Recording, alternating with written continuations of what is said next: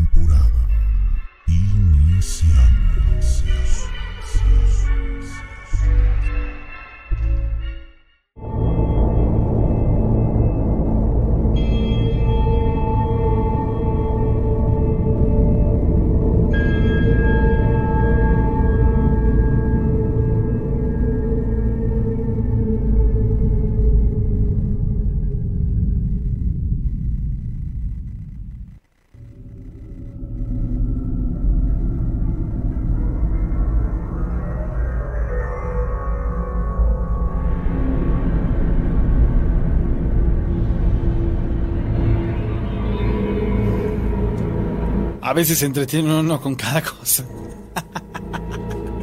Señores, buenas noches, ¿cómo están? Bienvenidos a esta emisión de Historias de Miedo. Estamos próximos a cumplir en el mes de, híjolas, como por, por marzo de este 2022, más o menos en el mes de marzo, 10 años ininterrumpidos de este programa donde usted ha visto cómo el paso de los tiempos o de los años nos ha favorecido a mi compañero y a mí. Y es que no solo como los viejos vinos, que, que al pasar el tiempo nos vemos más atractivos, sino que aparte de eso, súmele usted la experiencia y todo lo aprendido. No, no, no. ¿Se imagina usted una conversación frente a frente, cara a cara, a la hora del té o a la hora del café? No, no, no. Vaya usted a querer que el, el té y el café dure por lo menos unas tres o cuatro horas. Perdón, es que me daba un reflejo muy feo. Ah, me pigué. Ay, Dios mío, pero así están las cosas, señores. Felices de la vida de saludarle, de acompañarle y de invitarle a que se quede con nosotros en esta transmisión que va a durar hasta las 2 de la mañana.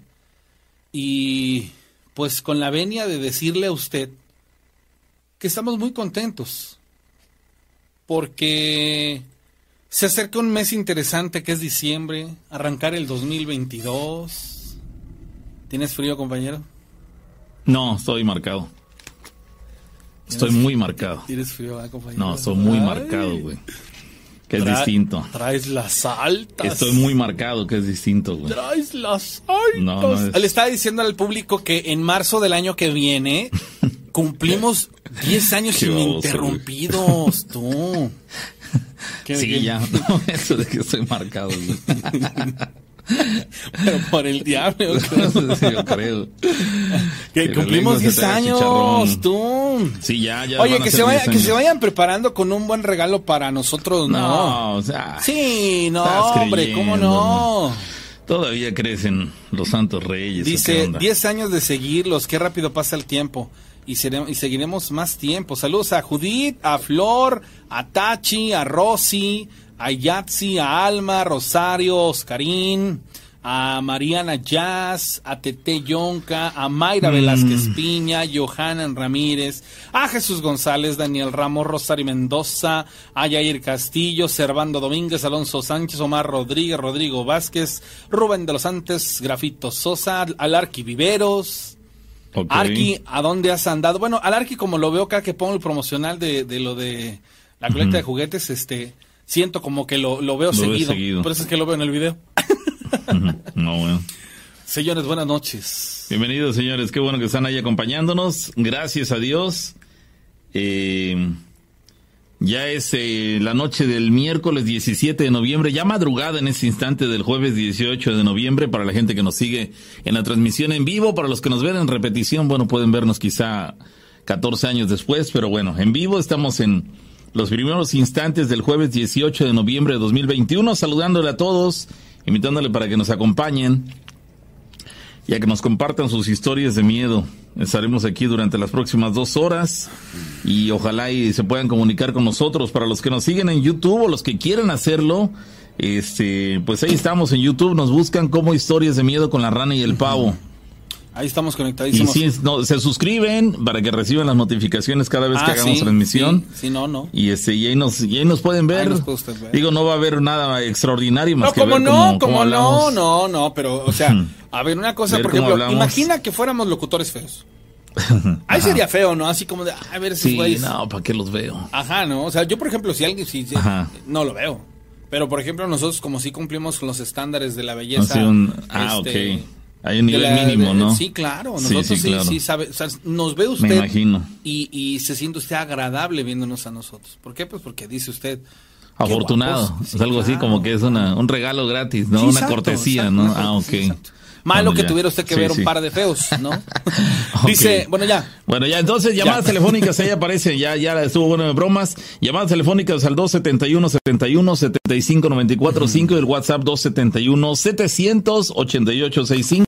En el tema de WhatsApp, de preferencia, eh, mándenos solamente audio, este, ah, no, audio mensajes, no, mensaje escrito, sí, escritos. En audio tenemos complicación para reproducirlos al aire, entonces mejor por escrito. Dice, llamada al 911. Soy una operadora del 911 y acabo de tener la llamada más espantosa de mi vida. 911, ¿cuál es su emergencia? Sí. Bueno, esto le va a sonar extraño, pero hay un hombre caminando en círculos en el patio frontal de mi casa. ¿Podría repetir eso, señor? Se ve enfermo o perdido, o como si estuviera ebrio, o algo. Me desperté para tomar un vaso de agua y escuché pisadas sobre la nieve cerca de mi ventana, así que di un vistazo. Lo estoy viendo ahora mismo. Está como a 10 metros de mi ventana. Algo no está bien. ¿Cuál es su dirección, señor? 161 Lane en Pinela, por favor. Voy a enviar una patrulla hacia usted, pero se encuentra un poco alejado. ¿Está aún solo en su casa, señor? Sí, estoy solo. ¿Puede asegurarse de que todas sus puertas y ventanas estén cerradas? Quédese al teléfono conmigo. Sé que mi puerta frontal definitivamente está cerrada, pero iré a revisar mi puerta trasera de nuevo. Aprecio mucho su ayuda. Por cierto, sé que todo esto debe ser un tanto raro, pero espero que... Señor, señor, ¿sigue ahí? ¿Está ahí? Señorita, aún está en el patio frontal de mi casa, pero... Está de cabeza. Señor, ¿qué está sucediendo? Me está viendo, pero está... Ahora se está parando con sus manos. Está perfectamente inmóvil. Viene directo hacia mí. Está haciendo un paro de manos y está sonriéndome sin moverse. ¿Está haciendo un paro de manos, señor? No, no, no sé por qué. Sí, me está mirando y está parado con sus manos. Tiene una sonrisa inmensa y está perfectamente inmóvil. ¿Pero qué? ¿Qué diablos? Por favor, mande a alguien aquí. Lo necesito ahora. Señor, necesito que permanezca tranquilo. Ya he dado aviso y una patrulla va en camino. Señorita, sus dientes son enormes. Ayúdenme, por favor. Señor, quiero que intente mantener un ojo en él pero asegúrese de que su puerta trasera esté cerrada. ¿Puede confirmar que su puerta trasera está cerrada sin dejar de hablar? Está bien. Ahora estoy caminando hacia atrás y lo mantengo en mi vista.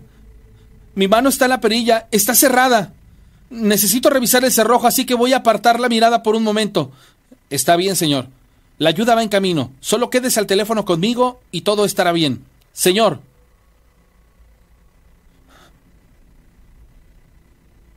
Señorita, ¿qué pasa, señor? Me está mirando por el vidrio. Señor, necesito que hable más fuerte. ¿Qué está sucediendo? Dejé de verlo unos segundos y ahora su rostro está presionando contra mi ventana frontal. Sus dientes son inmensos y me está sonriendo. No se mueve. ¿Qué hago? Señor, necesito que vaya al cuarto más cercano y se encierre en él. ¿Tiene algún sótano o habitación en el cual pueda encerrarse? No me deja de observar. Me va a herir. Señor, necesito que me escuche. Enciérrese en algún lugar seguro hasta que los oficiales lleguen a su casa. ¿Me escucha? Sí. Voy a encerrarme en mi cuarto. ¿Y está seguro de que está solo en su casa? Sí, Estoy solo en mi casa. Espera un momento. Se está moviendo. Está moviendo su cabeza. Me está diciendo que no. Puede escucharnos. Me trata de decir que no estoy solo. Señor, señor, ¿sigue ahí? Escuché un ruido muy fuerte. ¿Todo está bien? Señor, ¿está usted bien? ¿Qué fue ese ruido? Señor, conteste. La patrulla va en camino. Está a solo dos manzanas de su casa. Necesito que conteste. Al arribar los policías dieron este informe. Al llegar al domicilio del reporte, nos pudimos percatar de que la ventana principal había sido rota. Optamos por abrir la puerta para investigar, buscamos por toda la casa, y en lo que parece ser la habitación del individuo que llamó, encontramos una escena digna de la peor película de horror. La habitación se encontraba totalmente destruida con restos de vísceras y partes humanas regadas por todos lados. No encontramos al agresor, pero sea quien sea, es una persona sin remordimiento alguno. Este fue el reporte policial y hasta el día de hoy sigo escuchando en mi oído la voz de aquel hombre pidiendo auxilio y al mismo al que jamás pudieron llegar a tiempo. ¿Qué pudo ser lo que atacó a este hombre? Tal vez nunca lo sepamos, pero intuyo que por el comportamiento y las características, aquello que lo atacó fue un demonio. Pero ustedes tienen la última palabra. Pues imagínatelo con diento totote. Oye, es que parece un guion de película esto. Pero le sucedió a, una operadora del 911. ¿Se imaginan? A ver, vamos a poner en contexto la situación, señores. Esto que acabamos de escuchar fue una llamada, digamos, real, eh, digo, en ese caso interpretada por la rana, pero nos la hizo saber una operadora de 911 allá en Estados Unidos, de las llamadas de emergencia esa persona como parte de sus funciones recibió esta llamada y ahora nos la comparte. Fue una vivencia real. No nos dice cuándo ocurrió ni dónde. Sería interesante saberlo. No sé si ella tenga la, eh, posibilidad de hacérnoslo saber. Quizá le exigen a ella discreción en ese sentido. Pero parece una escena de película de terror. Es una escena de, digo, si a mí no me, me dicen que esa es una, contado por alguien eh, de la vida real. Pensaría que es, una escena de una película de terror, ¿no? Es una escena de una película de terror, pero resulta que, que adquiere más eh, valor de, de, espanto, de terror, de miedo cuando te dicen, oye, esto que acabamos de escuchar no es eh, de una película, no es el guion de una película, ni escenas de, alguna escena, de, alguna este, película de, espantos, ni nada, no. Es, o bueno, por lo visto es fue de la vida real. Cuestión de unos cuantos segundos para que llegaran los policías cuando este ser, lo que haya sido, acabó con la vida de este hombre. ¿Y de qué manera? O sea, imagínate. Rompió la ventana, ¿no? Ajá, pero aparte de eso lo encontraron hecho pedacitos, pedacitos. Descuartizado, desmembrado, hecho añicos. Los mismos eh, eh, policías indican que, dices, a ver, aquí fue un, ah, existió un altísimo nivel de crueldad en contra de este pues, hombre. Pues no es que en el reporte dicen una persona sin sentimientos. Pero, a, ver, a, ver, pero aquí, ¿de qué estamos hablando? ¿Fue un ser verdadero, real, o fue un ser este, fantasmagórico? Porque, pues, rompió el vidrio. Y aparentemente entonces eso me hace pensar que no fue un ser tipo, eh, un ser espiritual, este, fantasmagórico que puede traspasar las paredes y, y, sin ningún inconveniente. No, rompió el vidrio, lo materializó tal cual, como, como un ser humano. Entonces esa parte es la que dices, a ver, entonces fue un humano o fue este o fue una cuestión fantasmagórica o qué onda, porque hasta, eh, de acuerdo a lo que menciona él, que andaba dando de vueltas, hasta ahí podríamos considerar que era un ser humano. Cuando se coloca con la cabeza hacia abajo en posición invertida, Ahí podríamos hablar quizá de un humano, pero en su actitud es poco lógico que un ser humano actúe de esa manera. ¿Por qué habría de adquirir esa postura? La risa escalofriante de la cual menciona. Después cuando está pegado al vidrio con una sonrisa este, espantosa, hablando de unos dientes enormes y demás, eso y que ya aparte no Se, paraba de manos, regresaba a su posición. Sí, el hecho de que, los se invirtió, eran increíbles. Sí, se invirtió, vamos, una postura totalmente antinatural como ser humano. Este, y ya después cuando lo tuvo cerquita de él ahí al, al pie de la ventana, lo pudo apreciar a detalle y pues nunca menciona él que tuviera características de un ser humano. Para él era un ser escalofriante, terrible en cuanto a su apariencia física con esos dientes o colmillos o no sé qué tendría este ser. Y hasta ahí pareciera que el asunto era fantasmagórico en un momento dado, pero cuando el momento en que describe que fue rota la ventana, entonces me hace pensar que no fue un ser, fue un ser de esos que traspasan las paredes como si no hubiera nada, no.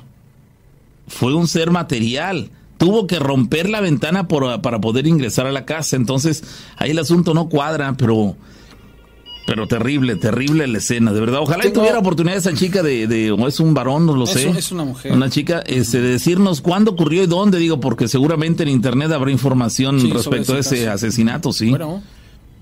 Bueno. Sí, ¿qué tal? ¿Qué pasó, Rana y Pavo? ¿Quién habla? Habla Sergio aquí de Arlington, Texas. ¿Cómo estás, Sergio? Aquí queriéndole contar algo. Fíjate de que este pasó en mi casa allá en México. Ok, ¿cuándo fue eso? Fue hace como unos seis años. ¿Tú vivías acá? No, yo vivíamos en México. ¿En qué parte? Entonces, es una serie de cosas mm, casi largas, pero te lo voy a, mm, este, a, resumir más, más rápido. ¿Dónde fue eso? ¿En qué ciudad? En, en Michoacán. ¿En qué ciudad? ¿En Morelia? No, es un pueblito. Ok. un pueblito. mucha gente te oye por ahí, y casi no quiero decir porque y fíjate de que este estábamos yo y mi esposa, yo yo trabajaba en la noche. y, y este y ya mm, fuimos a llevar los niños a la escuela y ya dije, ah, pues vamos a descansar porque yo trabajaba de noche este, y ya nos íbamos a acostar, porque también ella se desvelaba mucho y porque me hablaba por teléfono y eso, y hay que dormirnos. Y este, y ya para dormitar, nos tocan la puerta del cuarto donde estábamos dormidos. ¿Qué hora sería ah, esto? ¿Nueve de, de la mañana? Nueve de la mañana. Y yo, yo cerré todas las puertas de la entrada de todo y le dije a mi esposa, oye, tocaron, pero dije, yo, yo cerré todo. Dije, o, tenía que un hermano que era muy bromista. Dije, no vaya a ser mi hermano. Dije, pero yo cerré todo. Y ya salgo con un bate y como asustado. Y no era nada. ¿Abriste la puerta? No era nada. ¿Abriste la puerta? Sí, abrí la puerta y revisé todo y no era nada. Y ya nos quedamos, pues, ¿quién tocó? ¿Ella también lo escuchó? Sí, los dos. Y ella también, ella es muy incrédula de, cosas que pasan así. Y se sintió como una mano grande y nos tocó tres veces. Ok. Y, y, y, la cosa no paró ahí. Nosotros fuimos para Estados Unidos y, y los, los albañiles que estaban ahí construyendo los asustaban y nosotros nunca les dijimos nada que los que asustaban. Pero a ellos les cerraban las puertas, y, o sea, ellos oían que estaban las puertas cerradas y, estaban cerradas y se las cerraban. Se las abrían y se las cerraban según, y pero no había nadie ni las puertas nosotros las dejamos cerradas porque ahí teníamos pues nuestras cositas. ¿E-, ¿Ellos veían que las puertas se abrían y se cerraban o solamente escuchaban el sonido como si se abrieran y se cerraran? Sí, únicamente oían el sonido. y, y, los, pero nadie les dijo que, que allá asustaban ni nada. ¿Ustedes ocultaron esa parte? Sí, no, por lo mismo que, dijimos, si les decimos se van a asustar y no van a querer trabajar ahí. Nadie va a querer trabajar, ¿cierto? Sí, nadie va a querer trabajar. Incluso el arquitecto que traíamos allí, este, es una persona muy seria y, y, no creía eso. Ok. Y, este, y él lo vivió también. Que le dijeron los, los albañiles, oiga arquitecto, aquí asustan. Incluso una vez otro ayudante de él, sin que le dijeran también nada del arquitecto, le dijo, arquitecto, aquí asustan. Dice, yo tengo, yo yo sé cuando asustan, dice, si quieren yo yo lo, yo lo puedo quitar de aquí lo, el, el espanto que tienen.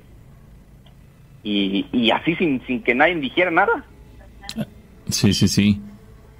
Sí, ustedes con eso estaban corroborando que lo que vivieron en aquella ocasión era real, pero ustedes nunca les, les eh, abrieron o cerraron las puertas. Aquella vez lo suyo solamente fue que los golpearon la puerta como llamando a ella. Sí, o sea, nomás tocaron la puerta tres veces y ahí. y, incluso este pasó algo malo con el con el albañil que traíamos. Este, el albañil andando trabajando ahí, pero no no se mató ahí, se mató en una moto. y, y, el hermano, porque no sabíamos y nosotros nomás vimos y nos dijeron, oye, el albañil que traías tú ahí se mató. ¿Qué pasó? Y ya yo le hablé al arquitecto, oye arquitecto, que se mató el muchacho que traíamos ahí trabajando. Sí, dice, se mató en una moto. Y ya le hablé, yo le dije, oiga, ¿y no quedará una ayuda o algo, ya ves, para el sepelio y todo eso? dice, déjeme hablo con, con su familia. Y ya dije, este, sí, nomás que le mande para algunas cositas y así le mandamos. Y entonces el, el hermano me habló para darme las gracias y me dice que, que se le atravesó un caballo, que se le atravesaba el caballo y se mató con un caballo. ¿Él cómo, él cómo supo eso? O él, o sea, pues a él le dijeron que se le atravesó un caballo y se mató en una moto, el albañil que ahí traíamos. Entonces, nosotros este, queríamos, ¿qué crees tú, Rana y Pavo? ¿Será bueno bendecir o qué habría ahí? Caramba, pues es que no sé, por lo visto hay una energía este, superior, vamos, no son casos aislados, es una cuestión eh, frecuente. Eh, lo que les pasó a ustedes fue una cuestión este, esporádica, aislada, vamos, o era una cuestión constante. No, nomás fue esa vez, porque nosotros casi no vivimos ahí mucho tiempo. ¿Qué tiempo vivieron ahí? pues como algunos dos años. Pero bueno, dices, en dos años que les haya pasado solamente una vez implica que no era, no era una cuestión frecuente. Pero en el caso de ellos, este, pues les ocurrieron un par de ocasiones después. Vamos, pareciera que no era una cuestión constante en la cual todos los días les pasaba algo. Pero, pero lo que sí queda claro es que sí ocurrían cosas, porque lo vivieron no solamente ustedes, sino ellos como trabajadores y sin tener ninguna noción de que esto pasaba en el lugar, ¿no? Es decir, eso, eso, eso le da fuerza a, las sí, eso le da fuerza a la versión que ustedes eh, tenían, a la experiencia que vivieron. Eh, ¿Todavía sigue siendo de tu propiedad la casa esta? Sí, y entonces, ah, mira, allí es que al otro lado, hablando como 100 años atrás, se decía que era un burdel. Y entonces, entonces de aquel lado también era de mi papá y, nosotros no quisimos agarrar allá porque decían, no, pues de aquel lado, ah, por eso sí, puede haber algo, ¿verdad? ¿En realidad sí lo pensaron por ese lado? Sí, sí lo pensamos, dije, pero, pero pensamos, pues de este lado no hay nada, de aquí, de este lado no hay nada, hay que fincar de este lado, hay que hacer la casa de este lado. Y sin embargo también ocurría, no me quiero imaginar entonces qué, qué pasaba o qué pasa en aquel lado, ¿no? Donde, donde estaba, donde se negaron a construir. Sí, no, incluso una vez un señor me dijo, oye, este, ¿qué tenías música ahí a medianoche? Dije, no, dice, porque se oía pues como música antigua. Caramba. Pues mire, yo no sé. Yo no... del otro lado, no en mi casa. Ojalá y. ahí pasa una serie de cosas este raras a veces. Ojalá y con una, digamos, con, con rociar agua bendita alguna ocasión, con eso se solucionara el problema. Dice, ojalá y se fuera una, así de sencilla la solución. Pero existe la posibilidad, por cómo pintan las cosas, que, que se requiera hacer algo más que, que rociar agua bendita. Entonces, este, pues no sé, si quieres intentarlo, investiga quién del lugar, ahí en la ciudad, o en el pueblo, o en alguna ciudad cercana, sabe hacer eh, este tipo de liberaciones de malas energías de propiedades como tu casa y este y inténtalo o prueba eh, primero con el tema del agua bendita y, espera a ver qué si, si con eso solucionan el problema o si requieres que meter mano más profesional al tema para, para solucionarlo porque pues por lo visto sí, no, no es una cuestión sencilla. Seguramente tiene que ver con la antigüedad del lugar, este, con la soledad de la casa. Actualmente, ¿quién habita? ¿Está vacía o, está ocupada pero sin, eh, con cosas pero sin ser habitada? Está vacía, no tienen cosas ahí. Nada más los muebles y te digo, y ellos estaban las puertas cerradas y ellos estaban trabajando en el segundo piso y las puertas son abajo entonces se la cerraban, o sea, ellos oían que abrían y cerraban las puertas. Pero fuerte, o sea, que sentían. La, la, casa es grande. Sí, sí está grande. Sí, me imagino que eso tiene que ver. Y más aún ahorita que la casa está vacía, los, los lugares que por mucho tiempo están vacíos, pareciera que sirven como refugio para todo ese tipo de fuerzas, para, para que las tomen como, como moradas, como lugares para habitar.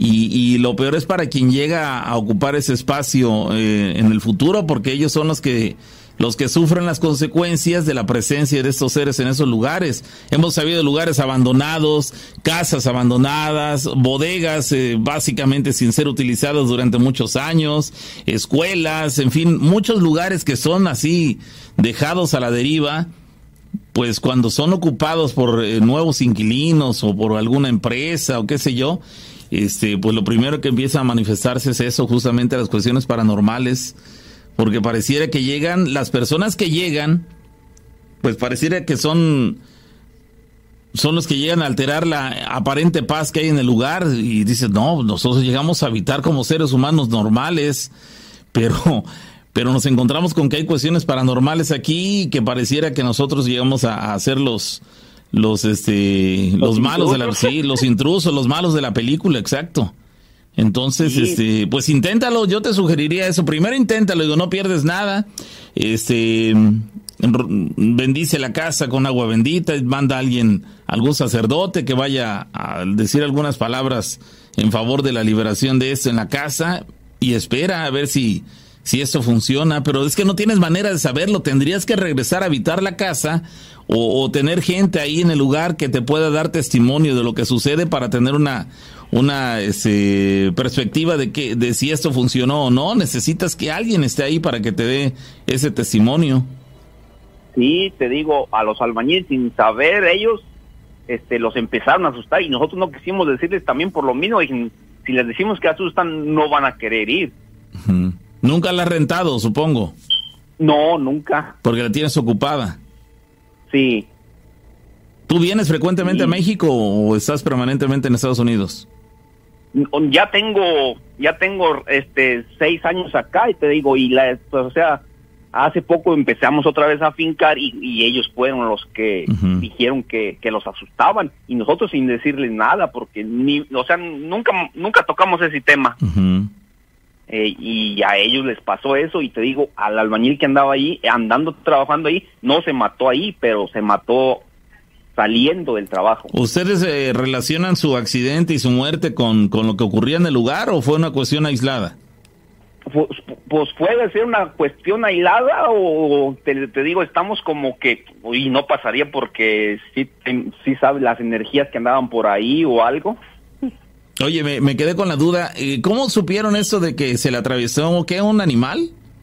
Sí, que a ellos les contaron, a su hermano me contó, dice, no, pues este, estuvo raro, dice, porque se le atravesó, se le atravesaba un caballo y este... Eso me, eso me suena chisme. Eso me suena chisme pues porque digo, la única persona que tuvo, digamos, la experiencia real de lo que sucedió fue eh, el, fallecido y no tuvo oportunidad de contarlo. Entonces, estas personas, ¿cómo saben? Eh, fue por una calle, o sea, fue por una calle donde, donde sí hay animales, sí hay animales por esas calles. Y se le atravesó el caballo y se mató. Pero entonces fue un caballo real. Sí, un caballo real. Ah, ok, no, sí, por un momento pensé que hablabas de un caballo este, digamos, paranormal, un fantasma de un caballo, no, algo. Un caballo normal, o sea, se le atravesó y se mató. Pero entonces no veo que haya relación de algo paranormal en su muerte este, con lo que estaba ocurriendo en la casa. ¿O, tú sí le encuentras relación? Oh, pues mm, mejor no quiero, no quiero que, haya relación. Pues mejor no. Es mejor pensar que no fue así, ¿no? Sí, mejor pensar que no, que fue un accidente, pero te digo, estando allí el, el, muchacho se mató, o sea, estando trabajando allí y ahí los, los asustaban a ellos. Bueno, pues bueno, eh, intenta esto y nos cuentas eh, más adelante cómo, si funcionaron las cosas o no. Sí, sí, te digo, y, te digo porque allí, había pues te digo, del otro lado sí era un burdel y sí, pues hace 100 años, un, señor me contaba este que allí era un burdel hace 100 años, es como unos 100 años atrás. Sí, claro. Sí, bueno, y, pues... y decían que allí en un pozo este aventaban los niños que tenían las prostitutas pues para abortaban y ahí los enterraban y a gente que le roban el dinero también ahí la la enterraban y incluso ahí mataron a, la, a, la, pues como se dice a la madrota a la mera mera pues quizá todas esas no pues creo que había había mucho mucho asesinato mucho muchas cosas ahí sí probablemente también todas esas muertes tengan que ver con estas manifestaciones paranormales cierto Caramba, pues qué interesante. Te agradecemos la llamada entonces. Gracias, amigo. Ándale, gracias, hasta luego. Ya estás bien. Bueno, les voy a compartir una foto de aquí del pico de Orizaba. Hay nomás para los que no crean en cuestiones de objetos voladores no identificados. Cheque usted. Ya la tenía yo, me la compartió el Arquiviveros. Esto en días pasados, pues bueno, las personas que tuvieron acceso tuvieron la gran oportunidad de verlo. Me llama mucho la atención porque es más que evidente. ¿Cuándo fue tomada esa? Tendrán par de semanas. Cuando se volvió un boom que habían visto cosas. Hubo un programa, en el tiempo en el que tú estuviste en la mañana, me compartieron muchas imágenes de un eh, fotógrafo, pues, que es español, pero aquí en Córdoba, aquí en Córdoba, ha fotografiado como no te imaginas de estas cosas. Ah, ok. Tiene ese don. Entonces, la mayoría de fotos que posteó, que subimos, son de lugares que ubicamos aquí, los que somos aquí de la, de la colonia, pues, de, perdón, aquí de Córdoba. y, y, esta es la única que me, pidieron que me la reservara, pues, que no la, no la compartiera. pero, padre pues bueno, ya me dieron la autorización para podérselas compartir, señores. Esto que está ustedes viendo es el pico Orizaba. Entonces, está padre, ahí nomás para que cale usted lo que se ve. Dígame usted Ponla de perfil de WhatsApp para que la gente que, que, no puede ver la transmisión tenga acceso a ella y también tenga una, una, una noción sí de lo que estamos hablando. les, voy a hacer, les voy a acercar la toma. ahí, esto. ahí alcanzamos a, ver el, el, pico, lo que parece ser un atardecer. El pico de Orizaba. En la parte superior eh, nubes, pero se alcanza a ver lo que pareciera ser el borde de una nave extraterrestre en la parte superior del pico de Orizaba. Pero esta nave, suponiendo que fuera una nave, es de dimensiones gigantescas. Gigantescas, porque el pico de Orizaba, viéndolo desde la distancia, pues. Claro, pero, de kilómetros. Fácil, fácil, todo, todo la. No, estamos hablando, es una nave enorme. Sí, es gigantesca, por eso digo, caramba, ahí, está, ahí está la imagen, sí. Más. Ya la ampliaste, no, ahí queda perfecto. Todavía un poquito más quisiera yo, este. ahí se ve para que tengan. Todavía más de cerca. Ahí está. Ahí está, sí, sí, sí. Increíble, ¿no crees? Dice que es extraño, dice alguien por acá que es extraño porque regularmente el tema de los ovnis se manejan, digamos que de tamaño pequeño y esto, no, es, eh, es, gigantesco, sí. Y, entonces... y la persona que me la probé, digo, el Arquiver es una persona de toda mi, confianza, ¿no? Ajá. Y, yo sé que él, él, es una persona que antes de compartir cualquier cosa lo lleva a la investigación y al primeramente a, ver qué es esto y hasta que hay una seguridad de no estar compartiendo algo este con cierta digamos veracidad sí, seguridad, sí, claro, claro. Que no es sorprendente esto que están viendo señores pero bueno. Sí parece sí coincidimos que pareciera ser el borde de una nave este eh, extraterrestre en la, en la cima del pico de Orizaba. Sí, así ¿La pusiste de foto de perfil? No, no todavía no, porque esa imagen apenas voy a, este, ah, agarrar. Bueno, para los que quieran eh, ver la imagen de la cual estamos hablando, conéctense a la transmisión que estamos haciendo en YouTube. eh, eh, ingresen a YouTube, en la barra de búsqueda le colocan historias de miedo con la rana y el pavo, ya que estén en nuestro canal, este, le dan suscribirse y van a la transmisión en vivo que, que les aparece este, enseguida y ahí van a poder ver eh, la imagen de la cual estamos haciendo mención. Así que bueno, ahí está. Oye, saludos a la gente que está reportándose con nosotros. Fernando Figueroa. Fernando es nuestro amigo Fernando el que nos llama. Claro. ¿Es él? Sí. Fernando Figueroa. Ah, ok, Fernando. Figueroa. ¿De dónde es eh, Fernando? Está, eh, vive, creo que estoy en, este, No, en Estados. Unidos, pero está creo que en, en algún lugar de quién es. Ok. Ojalá te reportes con nosotros, Fernando. Te Bueno, lo agradecería. Sí, se parece a la de... a Una la llamada de fuera del aire. Ahorita voy a, a, este, a compartirles una historia que me contó una, una amiga mía. Bueno, Ok. Sí, bueno, ¿Qué tal? ¿qué tal? Quería contar una historia. De acuerdo. ¿Cuándo y dónde ocurrió? Eh, ya tiene, lleva a ser dos años, pero es sobre unas brujas. ¿Dónde fue esto? Aquí en Amaclán, pero me da miedo decir dónde, dónde las conocí. Ah, caray, en Amatlán. Y se habla que en Amatlán se... es una población aquí cercana para la gente que no es de aquí de Córdoba. Es una población que será a 10 minutos, 15 minutos de aquí. Y este y pues se habla que hay sí hay este manifestaciones de, brujas y nahuales y demás. Entonces, a ver, cuéntanos de qué se trata. Es que una vez, pues conocí unas chavas, ¿no? Y pues yo pensé que eran normales, ¿no? Quise agradarles, así todo, ¿no? Y pues de un día a otro, ¿no? Este, empecé a cambiar mi forma de ser, ¿no? Y empecé a escuchar voces, ¿no?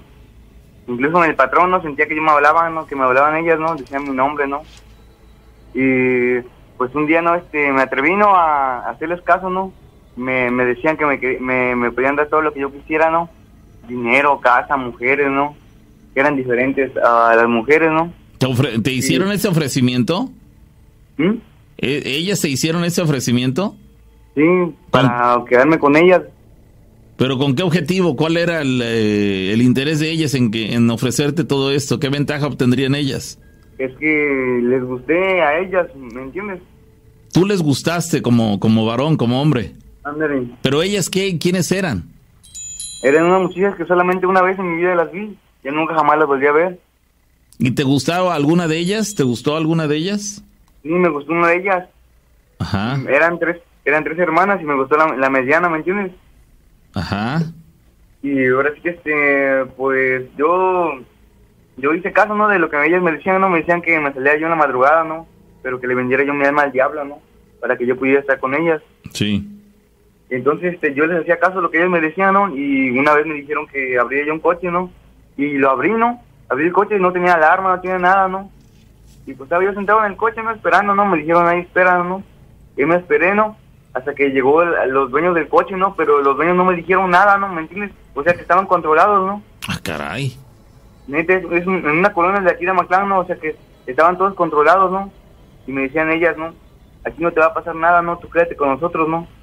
Eh, La verdad sí nos gustaste, ¿no? Pero quiero que vengas a vivir con nosotros, que deja a tu familia, ¿no?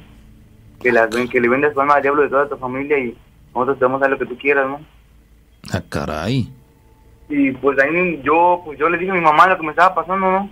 Y pues mi mamá pensaba que estaba loco, ¿no? Que estaba yo así drogado, ¿no? Sí. O algo así, ¿no? Y que me encierran en un anexo, ¿no? Ujú.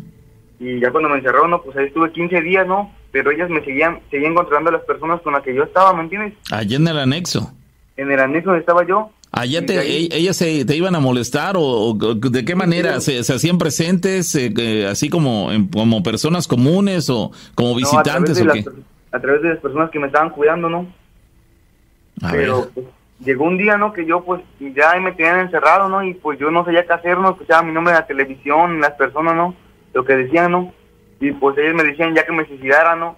Que porque el diablo ya me andaba buscando, ¿no? Y pues la neta, pues lo intenté, ¿no? Rompí un cristal con mi cabeza, ¿no? Y cuando yo rompí el cristal con mi cabeza, mi cabeza se abrió, ¿no? Y pues eso ya tiene rato, ¿no? Lo que estoy diciendo, ¿no? Sí. Pues tiene como un... Va a ser dos años ahorita en, en, en noviembre, ¿no? En diciembre, creo Ujú. pues mi cabeza se abrió, ¿no? Y pues yo que agarro mi saliva, ¿no? Y en ese tiempo estaba un- una, una canción de este, dice, me voy a curar con saliva, ¿no? Y que me curo con saliva, ¿no? O sea que mi saliva que la agarré, me la eché en mi cabeza, ¿no? Y que se cura mi, mi cabeza, ya no estaba sangrando, ¿no? Ok. Y yo sentí algo raro, ¿no? Y ya de repente, ¿no? Este, ¿Cómo se llama? Pues ya tenía yo miedo, ¿no? De lo que me estaba pasando, ¿no? Entonces empecé a hablar sobre la muerte, ¿no? Y, y todos ahí que estaban ahí se asustaban, ¿no? Y pues ahí conocí al diablo en persona, ¿no? ¿Tú lo conociste? Sí, lo conocí, ahora sí que era una persona, ¿no? Pero, o sea, que, que lo poseyó el diablo, ¿me entiendes? Ok. Y así que sus piernas, ¿no? Se veían diferentes, ¿no? Su cabello, ¿no? Ahí se le formaron los cuernos, ¿no? Y es donde yo tuve miedo, ¿no? Pose- poseyó a uno de los internos. Ajá.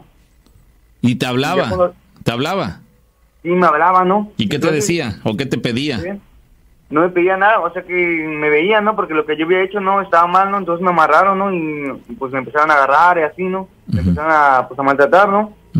Y, y ya en la noche, cuando me, me tocaba dormir, ¿no? Eran las 12 de la noche, ¿no? Y que empiezan a ladrar los perros, ¿no? Y que empiezan a cantar los gallos, ¿no? Y me sentí todo caliente, ¿no? Por todo el cuerpo, ¿no? Y pues la verdad, pues me quité toda la ropa, ¿no? Todo me quité, ¿no? Toda la ropa, ¿no? Digo, yo vestido de rojo, tenía como 15 días que, o sea, yo no tenía nada de droga ni nada, ¿no? Mi mamá nada me encerró porque pensaba que estaba loco, ¿no? Ujú. No es para Y me encerró, menos. ¿no? Y Sí. de ahí que me quito la ropa, ¿no? Y, y, pues todos me veían, ¿no? Pero cuando yo empecé a hablar de la, o sea, de la muerte, ¿no? Todos se asustaban. Las personas que me estaban cuidando, nadie me tocó, ¿no? Hasta que me quedé, me quedé dormido de tanto hablar de la muerte, ¿me entiendes? Así. O sea, la repetí, la repetía y todos se asustaban, ¿no? Oye, de- Nadie- y- nadie se ¿Eh? ¿Y qué hablabas tú o qué decías tú de la muerte? ¿De dónde sacabas esa información o qué? O sea que, pues, es la contraparte del diablo, es lo que yo pensaba, ¿no? Pues yo no conozco nada de esto, ¿no? O sea, lo que te digo es que ellos me molestan hasta el día de hoy, ¿no? A, a eso me refiero, vamos, tú hablabas de, de- de la muerte y, y cosas así, pero como si tuvieras conocimiento del tema, pero por lo que nos dices, no, pues yo no sé ni por qué, de dónde sacaba la información que yo les daba, pero se las daba sin saber yo, dice, a ver, ¿de dónde saco yo eso? Yo nunca he manejado ese, ese tema, ¿no? Sí, es, es- sí, es lo que, pues. ¿me entiendes? La contraparte, o sea, lo, lo contrario del diablo, ¿no? O sea, que te digo que todos estaban con el diablo y se asustaban cuando hablaba yo de la muerte, ¿no? Y pues ahora sí que este me dijeron que me suicidara, ¿no? Y pues sí lo hice, ¿no? Quebré una ventana y pues salí en el periódico, ¿no? Pues me corté el cuello y todo, ¿no? Y ya cuando pasó así, pues aún así me seguía molestando, ¿no? Este, y pues de ahí llegó una muchacha, ¿no? Y pues mi mamá mandó al psiquiátrico mental, ¿no? Ya estando en tu casa. Y llegué a mi casa, llegué a mi casa y pues mi mamá pues pensó que estaba loco y pues llegué al psiquiátrico mental aquí en Orizaba, ¿no? Ajá. En Orizaba y estuve varios, varios, varios meses, estuve, ¿no? Llevas, pues, llega- llegaste a ser interno del hospital este, eh, en Orizaba. Sí, como una iglesia, ahí me quedé, estuve varios tiempos, varias veces. Es un eh, hospital psiquiátrico, si no malando. Ajá. Básicamente. Pero es que mi familia no, no, me, no me quiere creer, ¿no? Entonces fui con una bruja, ¿no? A, a ver lo que me estaba pasando, ¿no? Y pues sí, ¿no? Eh, me dijeron, no, pues es que tú estás amarrado, ¿no? Pero es que ellas no son mujeres, ¿no? Son brujas, les digo, ¿no? Ajá. Y pues la señora pues hizo el trabajo y todo, ¿no? Lo que tenía que hacer, ¿no? Y pues me quitó de mi ropa un pedazo, ¿no? Y cuando le quitó, ¿no? Pues salió el diablo cuando me estaba abrazando, ¿no? Hasta me espanté, ¿no? Y pues me da miedo contar esto, ¿no? Y pues cuando ella empezó a echarle fuego al muñeco, ¿no? Yo sentía que me quemaba, ¿no? Como si fuera un monicongo tuyo, ¿no? O algo vudú, budista, algo así. Un vudú, un muñeco vudú. Ah, un, un- como un monicongo, Sí. siento yo. Pero pues yo lo que quiero es que alguien me ayude, ¿no? Que me dé un consejo, ¿no? Porque pues ya voy a hacer dos años, ¿no? Y pues lo que más me pasó es que un día me dijeron, ¿no? Me dijeron, si quieres liberarte de esto, pues córrete un brazo en el tren, ¿no? Y pues yo lo hice, ¿no? Porque pues mi desesperación, ¿no? De mucho tiempo estar escuchándola, ¿no? Y lo que me pasa es que me hacen las cosas pesadas, ¿no? Me va mal, ¿no? Y la neta me ensucio de todo, lo, ¿me entiendes? O sea, si voy al baño o algo, algo me ensucio, ¿no? Y me caigo, me tropiezo, ¿no? Y pues yo sí lo hice, ¿no? Me quería cortar mi brazo, ¿no? Y estaba yo en las vías del tren, ¿no? Estaba yo así con mi brazo, venía el tren y que sonó, ¿no? Y de repente desapareció, ¿no? Y entonces yo me puse a llorar en las vías del tren, ¿no? Y me senté y cerré mis ojos, me quedé dormido. Y cuando desperté, desperté en el hospital. Y desperté, pero desperté con el brazo quebrado y sin dos dedos del pie. Oh, caray. O sea, sí, al final sí te terminó arrollando. Finalmente, ¿sí te, sí te arrolló el, el ferrocarril?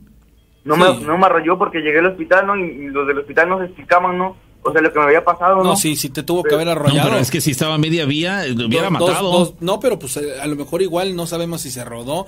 La, la amputación de dos dedos es porque pero, la arrolló. digo, es que pudo, a ver, solamente perdiste dos dedos de, de tu mano, de tus pies, ¿de dónde? No, de mi pie me pe- perdí dos dedos y mi mano, así que me la quebré, ¿no? Pero no la perdiste. No, no la perdí, solamente se me quebró el hueso, pero, o sea que yo no tenía ni un golpe, ¿no me entiendes? El hueso se quebró, no tengo una placa de fierro ahorita, ¿no? Pero ahora es que, este, no, no se explican cómo pasó, ¿no? Y yo les dije, ¿no? Lo que había pasado, ¿no? Porque llegaron las autoridades y todo, ¿no? Pues yo le expliqué, ¿no? Pero nadie me creía, ¿no? Y pues otra vez volví a psiquiátrico comentando y pues nadie, o sea, nadie me quiere ayudar, ¿me entiendes? Mi Oye. familia piensa que estoy loco, ¿no? Oye, es, muy- oye, es muy, es muy difícil, amigo, deja- déjame decirte que a como planteas las circunstancias y la situación, si esto fuese una eh, situación de brujería o tal como o como tal, si tú llegas a contactar personas que se dediquen a esto y realmente son conocedoras, muy difícilmente se van a aventar el tiro de ayudarte porque lo que tú tienes es una impregnación de algo muy muy delicado.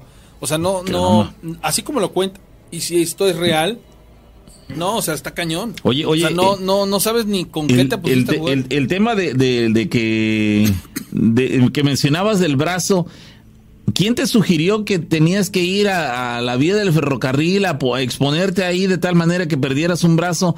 ¿Quién te lo sugirió? Ellas, para que, pues según ya me liberara yo, ¿no? O sea, que me iban a dejar en paz, ¿no?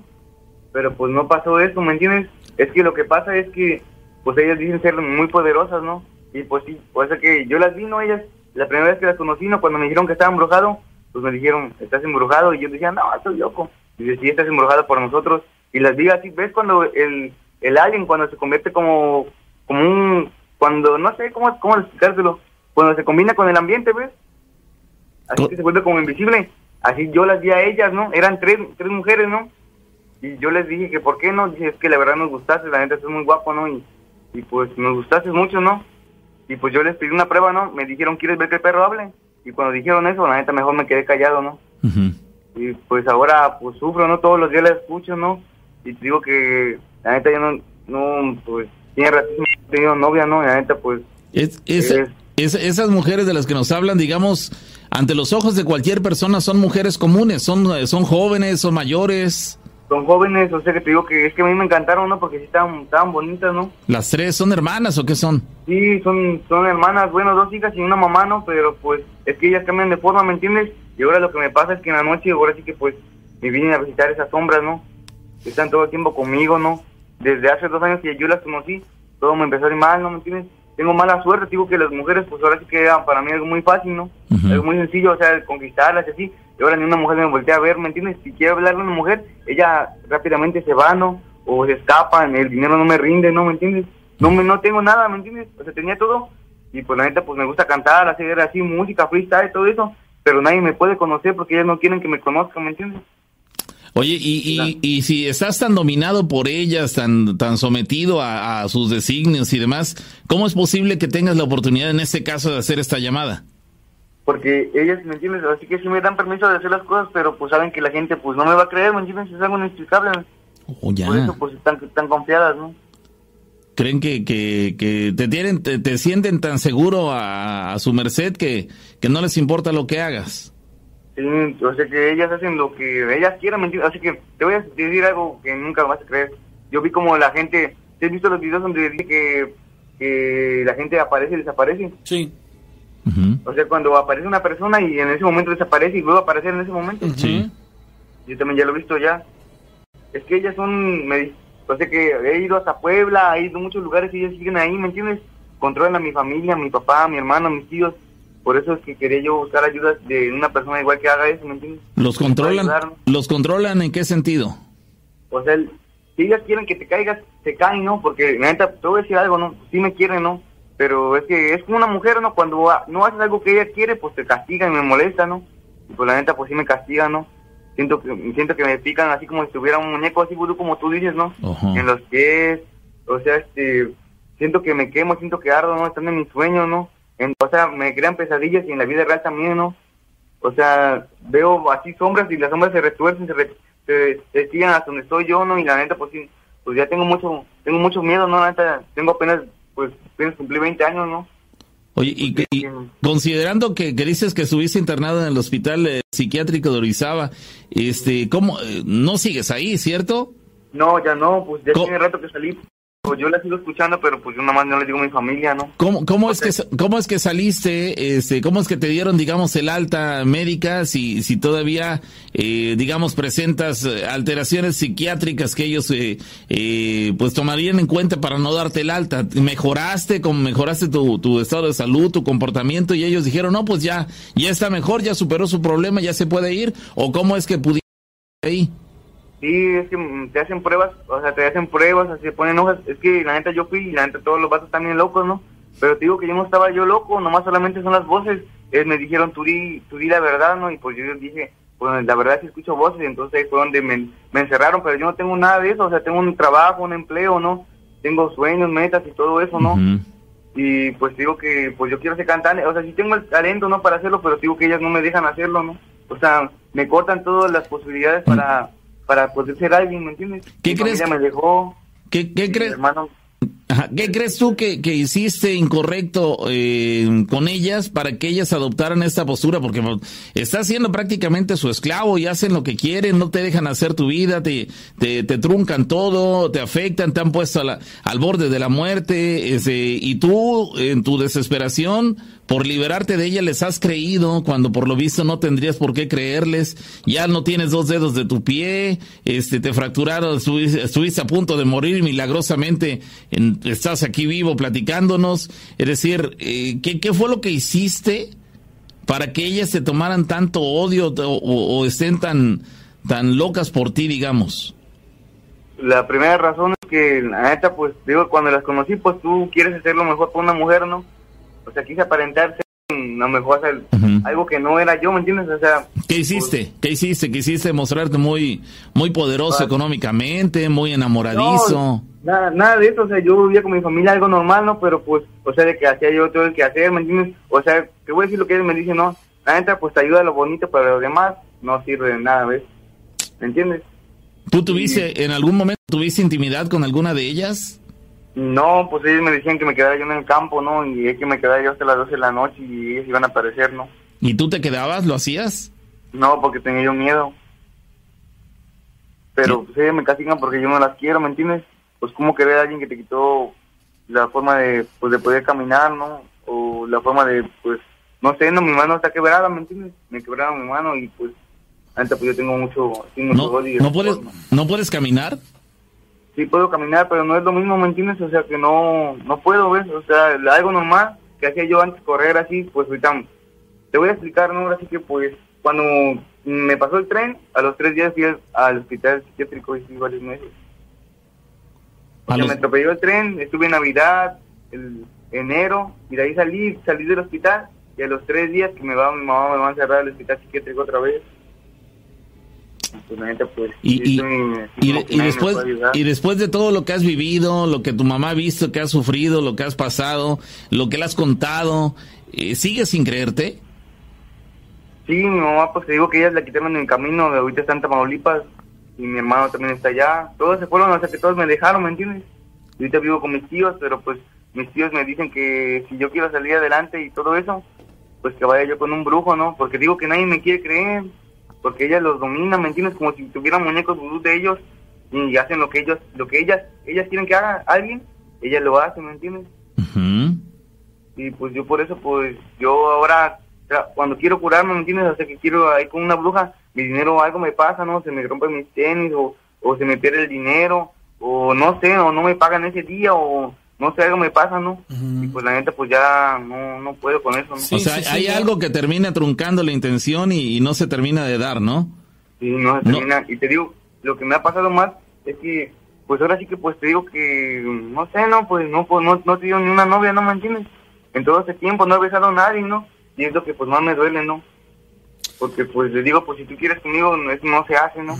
Por Sí, darme no, la, verdad estás, estás pasando la mal, amigo. Oye, sí, Deja- oye. Déjame platicar este, la, la- lo que me platicas tú o lo que nos estás contando con un, Oye. con un conocido y, y si tenemos alguna ah, razón positiva te lo vamos a ver por el programa. ¿Le vas a Oye, preguntar? sí, sí, no, te iba a comentar, este, has asistido seguramente tras todo esto, has intentado buscar eh, soluciones y demás a Puente Jula.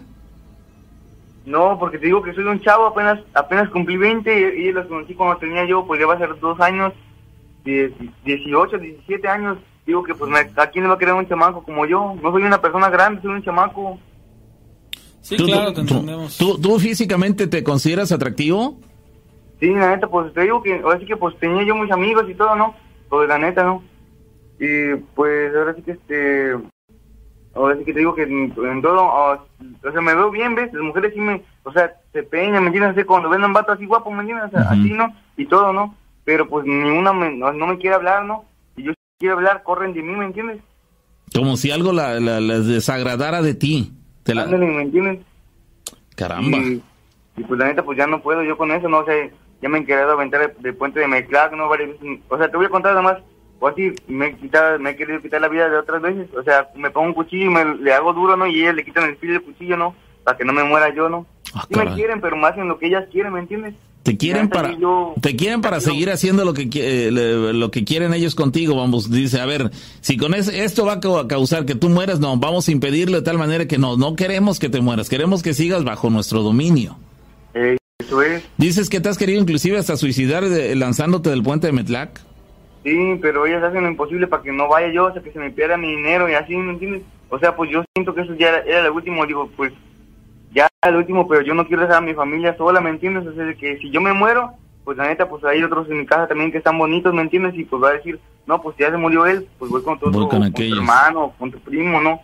Sí, ¿Me tú entiendes? a- en la desesperada tú has que, que incluso querido atentar contra tu vida, pero también le piensas porque dices, a ver, yo igual resuelvo mi asunto muriéndome o, o suicidándome, pero pero a como están las cosas no dudaría ni un instante que ahora la agarren contra alguno de mis familiares. Sí.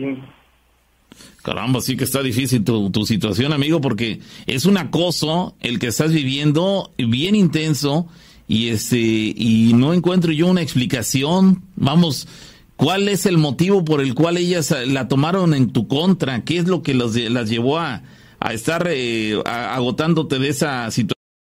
Este, actualmente tú en qué trabajas? Ahora sí que hago pan, soy panadero. Ajá. Sí, porque pues ahora sí que este, pues el señor que está ahí sí me cree, ¿no? Porque pues dice que el diablo le fue a visitar porque antes le rezaba al diablo a él. Ujú. Pues dice que, que le fue a visitar al diablo y le dijo que me dejaran paz porque él me quería ayudar, ¿no? Me dice, mete con nosotros así, testigos de Jehová. Y le digo, es que eso no sirve, digo, ya he ido a las iglesias, he ido a todo y ellas siguen ahí, ¿no?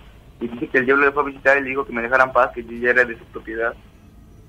Sí, Para, bueno, amigo, te agradecemos mucho esa historia y por favor manténnos al tanto de, de alguna situación. ¿Sale? Sí, sí, sí. De, de momento eh, trata de encontrar la manera de llegar a Puente Jula, pero lo veo complicado porque como dices tú, eh, te ponen mil trabas en el camino para que no llegues a tu destino cuando intentas encontrar una solución, pero este ve a Fuente a Puente Jula y este o, o aquí mismo en Córdoba este, si no mal anda en la iglesia de, de Santa Rita, hay un sacerdote, También. ¿no? Que hace liberaciones. Mira, de- va a estar difícil, vuelvo- yo te lo vuelvo a decir, va a estar difícil que cualquier persona al de como tú lo platicas se aviente el tiro. ¿Por qué? Porque lo que tú estás experimentando y pasando, la verdad, de primera mano, yo me quedo así como de, hola, Sí, que, sí, o sea, te puedo dar infinidad de, Sugerencias, de ¿no? sugerencias, pero no, lo tuyo sí es algo delicado, hermano, y no, no quisiéramos hacer un mal comentario que lejos de apoyarte te, te termine, eh, pues, con, con- con- conflictuando más esta parte de, de lo, lo emocional. Yo creo que eh, busca tú acercarte al, a lo que necesitas hacer y, y ya verás que encontrarás la solución. Sin decir más. Gracias, amigo. Nada, Dios, gracias. Hasta luego. Y pues ahí nomás para que las personas que están oyéndolo, la parte cuando habla de las religiones y todo este rollo, hay ciertos aspectos de la historia que a veces nos dicen o nos, nos tildan de que no cuadra, pero hay otros tantos que te dicen mucho. Y si fueron muy inteligentes al escuchar la historia, habrán escuchado esas partes tan importantes de una persona desesperada por encontrar una ayuda. Son exactamente la una de la mañana. Voy a, a ir una pequeña pausa. Regresando a la pausa, tengo una historia muy linda que contarle, más, más bien escalofriante que contarle. No se muevan.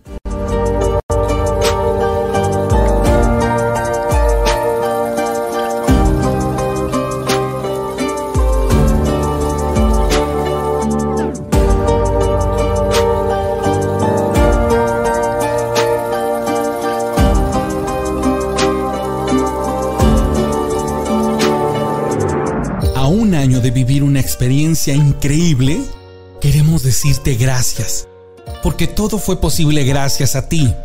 Sí, a ti que te sumaste con un granito de arena. Este año, queremos volver y dibujar más sonrisas. Permítenos ser emisarios de alegrías para todos esos niños y niñas que viven con la ilusión de tener entre sus manos un juguete. Súmate a la colecta de juguetes nuevos y usados en buen estado y hagamos lo posible.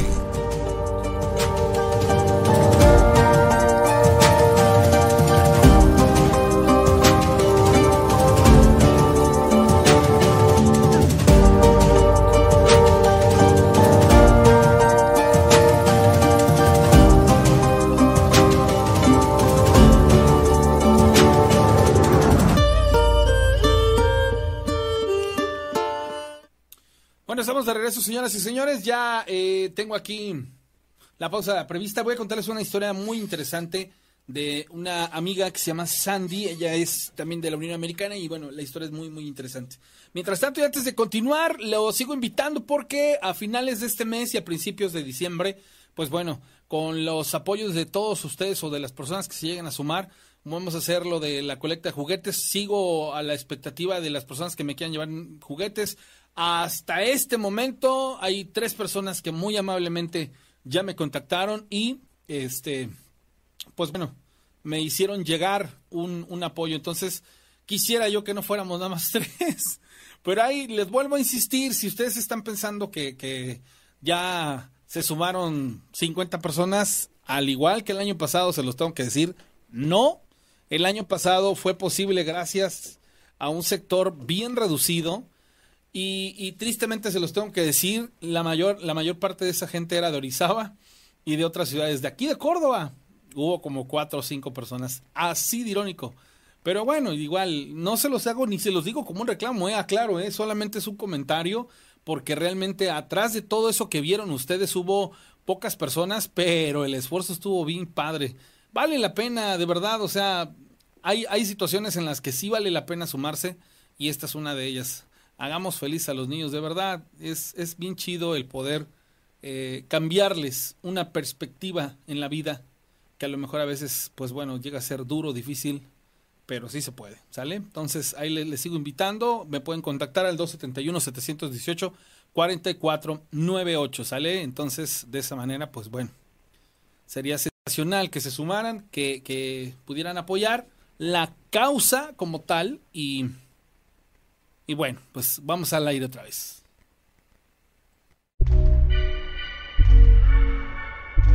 Es momento de esta pausa, esta pausa, esta pausa. No te levantes, porque almas penantes, espíritus, demonios, rondan tu casa y te pueden convertir en una historia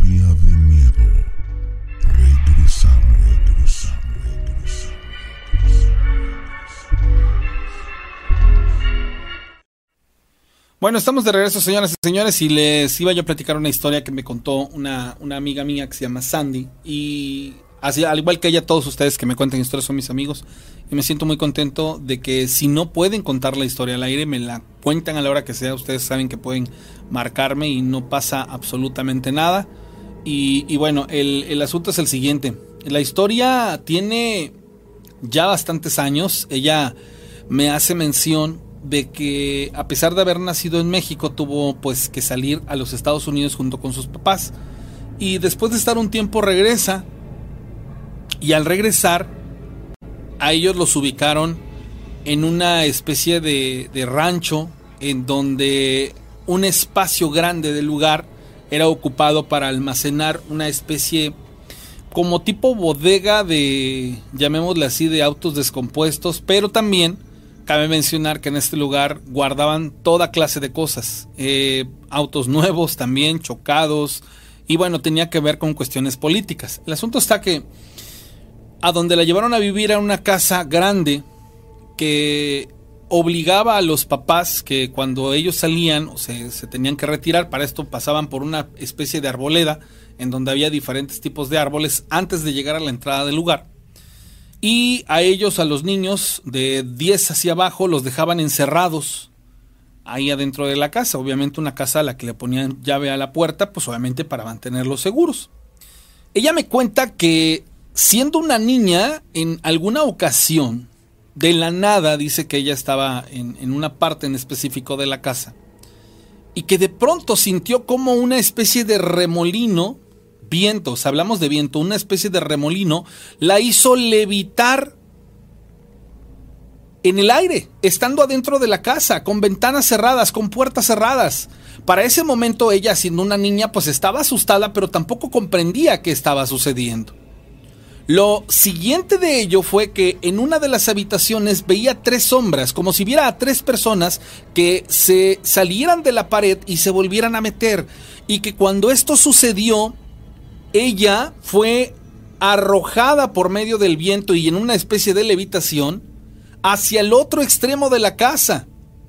Y justamente al llegar al otro extremo, como si fuese una especie de teletransportación, ella, cubierta de pánico, atravesó el lugar y se encontraba ya a las afueras de la casa. Y estando ahí, ella sentía que le iban a hacer daño, que la razón por la cual ella estaba saliendo de casa y lo hacía de esta manera es porque lo que estaba afuera esperándole le iba a hacer daño y más porque veía tres sombras, tres personas adentro de una recámara en las paredes. Estos se salían y se metían, entonces esto que ella estaba experimentando era algo terrorífico y por casualidad de la vida, ella logró ver las arboledas y justamente al verlas, venían llegando sus papás, quienes por lógica razón al verla le gritaron. Y cuando ella reacciona y los ve, prácticamente cae al suelo porque les tengo que decir que del shock, del impacto, ella durante más de un mes dejó de caminar. Perdió la movilidad por completo de sus piernas. Lo siguiente es que le gritaba a la mamá y le preguntaba qué hacía afuera.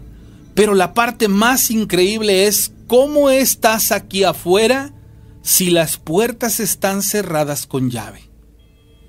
Es algo que a lo largo de tantos y tantos años ella nunca ha podido descifrar o describir por qué le ocurrió. Pero dice ella que en su niñez esta historia la marcó hasta el día de hoy. Sí, bueno. ¿Sí? ¿Quién habla? Sí, bueno, bueno, buenos días. Hola, se complica un poquito tu llamada. Ah, ok, ¿sí me escuchas? Más o menos, se escucha como con gis. Ahí, ¿Ahí sí me escuchas? Mejor, te escucho mejor. ¿Qué pasó? ¿Quién habla? ¿Qué tal? Eh, oye, la otra vez te marqué. Ajá. Soy Daniel de Ciudad Guzmán. Ok, Daniel, ¿qué pasó? ¿Qué tal? Eh, para contarte una historia que pasó también hace tiempo. Ok, ¿de qué se trata esta historia? Eh, mira, eh, lo, eh, lo que pasó eh, fue aproximadamente, aproximadamente hace 10 años. Ajá. Este, estábamos velando una tía en el rancho, eh, familiar de mamá cercana. Ajá. Entonces, eh, haz de cuenta que estábamos rezando, todos estábamos rezando. Sí. Eh, se me hizo muy raro porque estábamos rezando y una tía se acercó conmigo. Y él era un tío lejano, casi no, no era ni, ni familia, se puede decir, pues. Entonces a eso mi tía se acerca y me dice, mira, te voy a decir una cosa, Daniela, este, no le hagas mucho caso a él, ¿verdad? Porque él está un poco loco, me dice, está un poco mal. Y, bueno, está bien. Bueno, pues empezamos a rezar, a veces este, uno reza, estábamos en la Aves María, este, ¿ah? Y haz de cuenta que cuando estábamos rezando se acercó a mí y yo me llamó la atención porque se agarraba como si le viera la se le viera su cabeza. Ajá. o sea, se agachaba y como que le veía la cabeza y, y ya me acerqué yo a él. Y le dije sí hola qué tal y me dice no dice lo que pasa es que no me yo no me puedo acercar ahí con ustedes y yo le pregunto pero por qué me dice no dice es que no me siento bien están rezando y no me siento bien ah, le dije no pues por qué le dije vente a rezar ¿ah?". me dice no no y pues ya me, me aparté con él a platicar. Y ya me dice no ya te voy a decir la verdad me dice. Yo soy yo vengo de Estados Unidos dice. yo yo no le creí la verdad por, así en la primera me dice. Yo trabajé en la NASA me dice. Yo estuve yo estuve trabajando en la NASA dice y yo la verdad dice yo no creo para nosotros eh, lo que más me, me impresionó me dice para nosotros Jesús fue una persona que hizo magia me dice. Fue una persona que hizo magia y no no o sea, no creemos en eso y ya le digo yo no pues sí esto hace cuenta que yo cuando estaba cuando estaba más joven tuve una unos problemas te contaba que estuve en coma. Ajá. yo estuve hospitalizado aproximadamente un mes Y ya me yo le comenté la verdad es que yo no recuerdo bien lo que me pasó verdad porque estuve ahí hospitalizado no no no, no me acuerdo cómo cómo llegué lo que me hicieron ahí las personas donde estuve. Y ya me dice él no mira dice dice esta noche te vas a acordar dice, confía en mí yo voy a hacer que tú recuerdes se me está echando mentiras ¿verdad? dije ah, este que Dice, no, dice, ahora que antes de que te vayas a dormir, concéntrate bien, este, y vas a acordarte bien de todo. Y yo le empecé a contar unas cosas que yo sabía, ¿verdad? Y él me dice, no, mira, te voy a decir la verdad, dice. Ella me dice, en el año de 1950 aproximadamente, dice, bajaron, bajaron los, los grises, pues, ¿verdad? y se bajaron y tuvieron eh, comunicación con principalmente con Estados Unidos y Rusia y que supuestamente ellos les dijeron que si querían que querían ellos cómo les iban a enseñar ellos cómo viajar hacia el espacio con la nave espacial que antes no existía eso. Y supuestamente hubo un acuerdo en que los de arriba eh, iban a a cambio de, de, decirles cómo cómo fueran al espacio ellos ellos a cambio de eso iban a, a a gente de aquí pues ya ves que secuestraban a la gente la llevaban. Ellos estuvieron de acuerdo en eso. Y así quedó y ya me dice él dice no es que ponte a ver dice no seas tonto dice todas las pirámides que están todo eso no, no, lo queda aquí dice todo el Atlantis y no, muchas cosas que yo también sabía pues ¿verdad? me dice lo que me llama la atención es que es una persona de mente abierta. Eso del Atlantis, todo lo que estaba ahí abajo, todo lo que hicieron, ahí, ahí hacían sus naves, todos ellos de ahí se fueron hacia allá, en los portales que estaban los mismos mayas que estaban, los mayas se fueron por un portal, es el que está por el Triángulo de Bermudas, están ahí estáticos y se fueron hacia otro, bueno, me decía que viajaron hacia otro, hacia otra galaxia, otro universo, y yo me quedé, y dice, no, fíjate, todo lo que estoy diciendo va a pasar, dice, dentro de 5 o 6 años todo lo que estoy diciendo es real, dice, porque es la verdad. Ay, bueno, y ándale que me a dormir, no, y no me la vas a creer, de verdad. Cuando me voy a dormir, estaban mis abuelitas en paz descansar en vida las dos, agarraron hablando y estaban varios primos conmigo al mismo lado. Y ay, que me das de cuenta que duermo y volteo hacia, la, hacia el techo y eh, no me la vas a creer, empecé a ver una luz así que daban vuelta, así como estaba el techo en cuadro y daban vuelta a vuelta. Y yo me agarré concentrándome y sí, y empiezo a recordar todo. O sea, no me acordaba de nada, te lo juro, de nada de lo que me había pasado. Eso sí es, algo cierto.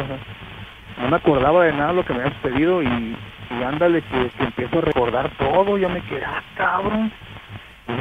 ¿Cómo es posible que porque este güey? Y él me dijo, yo te voy a ayudar y que me acuerdo de todo, ¿no? Empecé a acordarme de todo lo que me habían hecho, cómo me metieron ahí, porque pues la regué, pues. Yo, le, yo cuando estuve, pues yo estaba en la, preparatoria, este, les había dicho cosas que iban a pasar y todo, también su amiga les contó, y pues ahí, pues mi, mi, mamá les contó todo lo que yo sabía, ¿no? Pues de ahí se agarraron más. Se agarraron y como pensaron que yo era alguien que sabía muchas cosas, pues lo que hicieron fue dormirme, estar en coma. Hasta me metieron una máquina para, para borrarme, quedarse como un estado de un niño, como si fuera un niño yo. Sí. Entonces, no, yo le batallé mucho la vida, he ido al un mes, estuve mal un mes, como seis meses. Fíjate, yo siempre rezaba y le pedí una estrella que, que me volviera pues a, a que estuviera yo bien y pues sí, gracias a Dios me recuperé, volví a entrar a la preparatoria porque ya perdí un año. Y todos ellas venían y le decían mi mamá, mira, su hijo va a quedar así, no, su hijo está mal. Salían mis vecinos también me veían mal, mal, mal. Y pues sí, gracias a Dios me recuperé. Y esa persona tuvo, tuvo que ver mucho.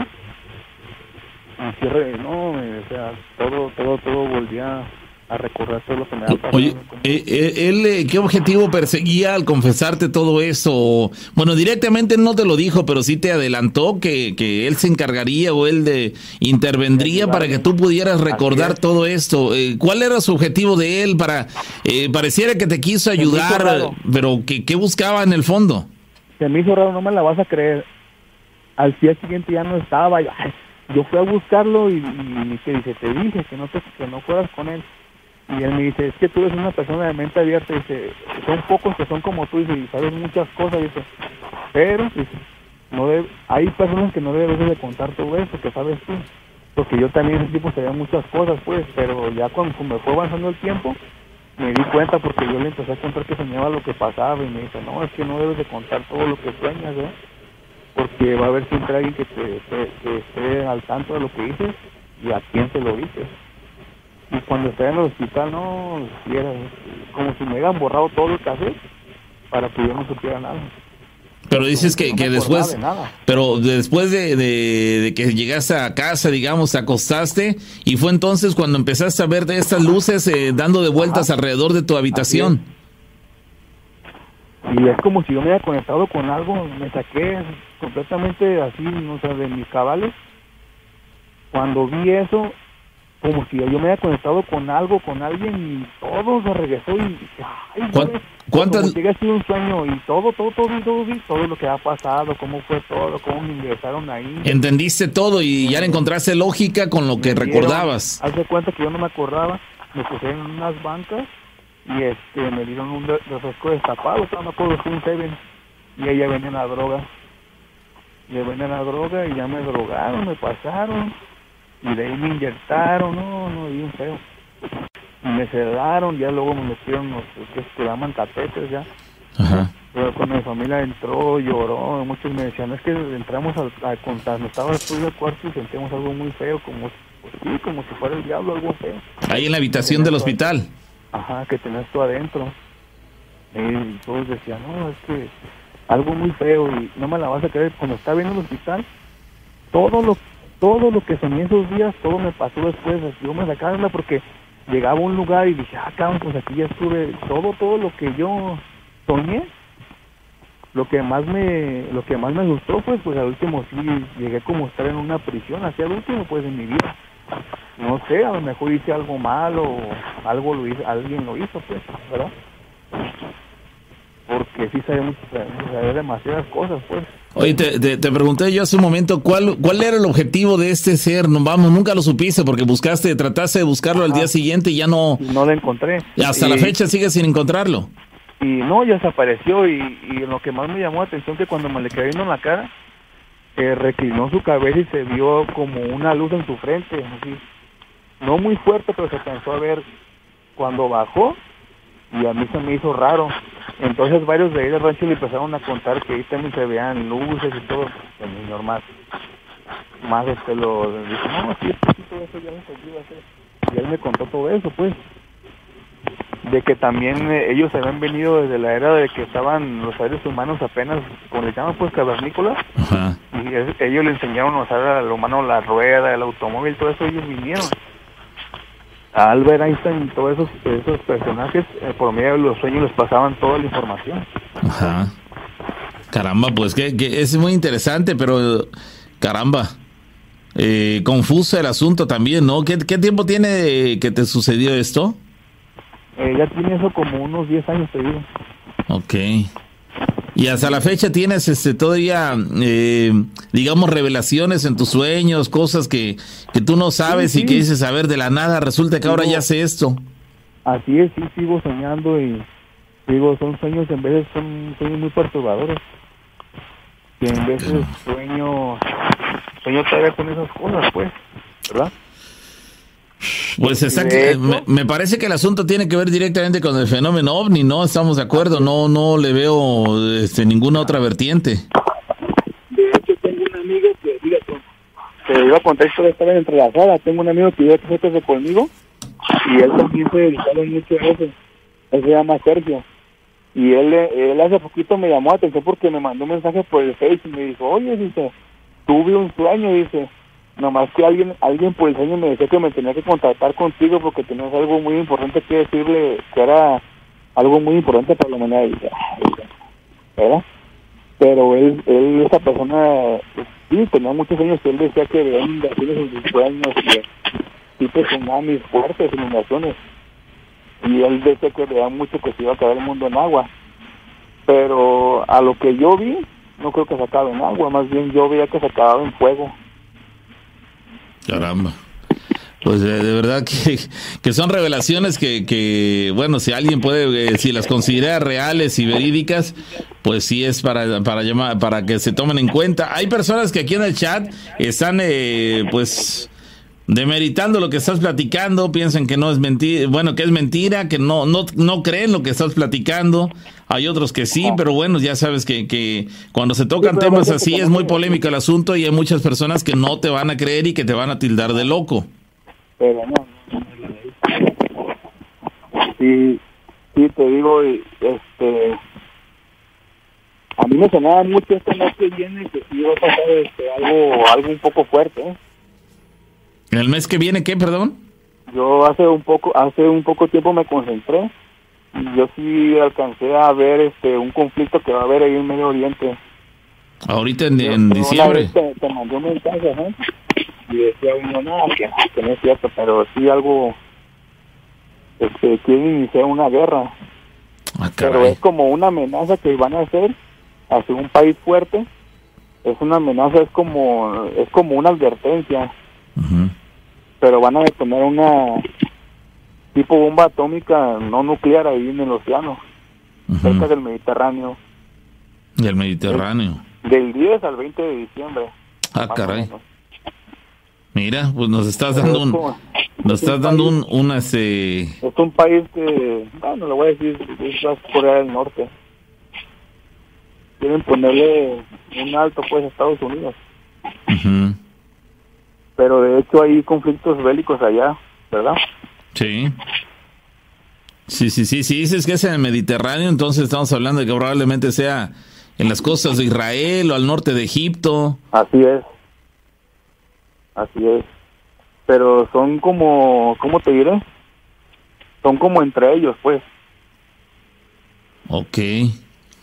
Bueno, pues ojalá, y digo, pensando en lo que puede derivar eso, ojalá y te equivoques en lo que, en lo que nos estás diciendo, pero si, si resulta cierto, te daremos el crédito, pero, pero busqué desafortunado, ¿no? Que Yo haya me, yo me, yo me concentré es entre el 20 y el 21 de diciembre. entre el 20 y el 21 de diciembre. Así es. Ah, caray. Y alcancé a ver, ¿no? Y ese país de Corea ni, ni, ni sabes. Es un país... No, si les, no se puede contar eso, pues, ¿ah? Corea del Norte. Llegan y, hombre, ¿ah? hasta desaparecen a uno. ¿Te, te- Pero te digo- te refieres a Corea del Norte? Así es. Está aliado con un país de allá, pues, pero ellos tienen mucho armamento nuclear para, para hacer eso.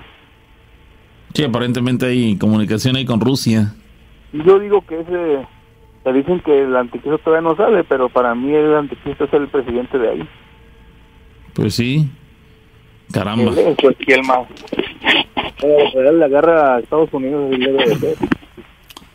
Bueno, pues Gracias, son, amigo. son- son- son fuertes revelaciones las que nos estás dando a conocer, pero bueno, lo vamos a, a tomar en cuenta. Nos digo, claro. sí, no se, no, no se trata de apanicarnos, pero, pero pues considerar que, que nos estás quizá dando un adelanto de algo que pudiera ocurrir. Te agradecemos mucho, amigo. Un abrazo. Ándale, pues, muchas gracias. Hasta luego, hermanito. Gracias. Ah, pues anótenle ahí el 20 y 21 de diciembre. Ojalá y se equivoque, como le decía yo. Ojalá y se equivoque y digo, pues, el día de mañana que, que pasemos esas fechas y todo el asunto y no haya sucedido nada, platicaremos. ¿Saben qué? ¿Se acuerdan que, no- que un, una persona nos llamó en el mes de noviembre y nos dijo que sucedería algo en diciembre? Pues no pasó nada. Esas ya son buenas noticias. Este, preferiría decirle se equivocó en el... eh, en su en su revelación o como quieran llamarlos en su este adelanto pero este a, a, a decirle saben qué sí le atinó pero pues tenemos un, un conflicto bélico bastante este Sí, intenso ¿no? sí le atinó y el tercer ojo que ya me salió. Fue producto de la, de la Que- mutación. te imaginas caramba bueno así es la situación señores Voy a, a, interlazar una, llamada telefónica. E- Ella es una persona que tiene la- lastimosamente la, no, puede comunicarse directamente aquí a cabina. Pero lo voy a hacer por medio de una llamada de, de, de WhatsApp. Le voy a marcar. Entonces, entonces le voy a marcar y le voy a poner el altavoz para que ella de viva voz nos cuente esta historia, que estoy seguro algunas personas ya tienen como que una, una especie de, de, de tenor de esto. ¿Sale? La, la, la idea es que ahorita que me conteste la llamada ella nos va a contar qué sucedió. Ella es la chica que de niña en, en México le pasó esto de que la hicieron levitar y salió. Pero tiempo después le ocurre una, una historia muy similar pero ahora en otro contexto. Hola Sandy, ¿cómo estás? Buenas noches. Adelante, cuéntame tu historia. Ok, ¿cuál? ¿La 1 o la 2? La 2, ya, ajá, ya, la, la 1 ya se las platiqué y ya los puse en contexto que tú eres esa niña que en aquella ocasión eh, de manera, eh, por haberle evitado y aparecido fuera de la casa, fue algo muy extraño para ti, que te dejó sin caminar y ya, pero viene la otra historia en donde le ocurre algo muy similar, pero esta ocasión a tu pareja. A- adelante, te escuchamos, Andy. Ok. Bueno, estábamos trabajando eh, en el mismo turno en la área 13, creo. Este da igual qué área. Nos mandaron, eh, él salió primero, yo después porque estaba haciendo algunas eh, confirmaciones con otros papeles, con otros compañeros. So, él fue primero, Rubén.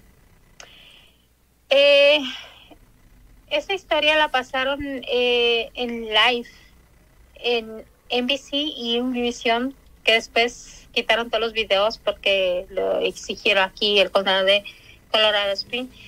Y lo voy a explicar. Una, cuando, a mí, cuando mi esposo salió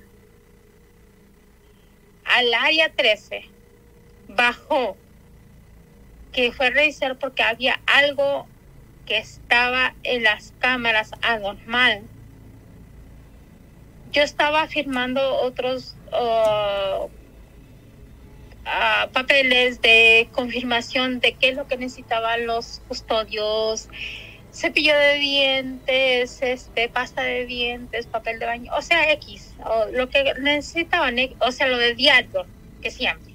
Eso me tardé un poquito más porque nos, nos tocó desafortunadamente la misma área. Ok, perfecto. Baja Rubén. Este va con la lámpara, dice, algo está mal aquí, algo está mal aquí, algo está mal aquí. Eh, pica el, el botón rojo, lo ponen en cámara, todos en la área 13 de ala eh, Lefaria. ¿Cómo se dice Lefaria? Este, área ay, whatever, este, ok, whatever. Y, y este, y yo me digo, oh, shit, es la misma de que me tocó. Y baja él y se ve las cámaras como alguien lo avienta a la pared, así. Y él suelta todo, o sea, el reflector, todo, todo, todo. O sea, lo que llevaba en la mano lo, lo soltó porque lo aventaron así como un pinche, así pum de la pared, rebotó al piso. Yo bajé en chinga porque lo miré, lo miré en la cámara. Dije, what the hell is that? Bajé y, y yo estaba grabando y luego con mi cámara, porque tenemos cámara en los chalecos, tenemos todos los custodios, tenemos cámara.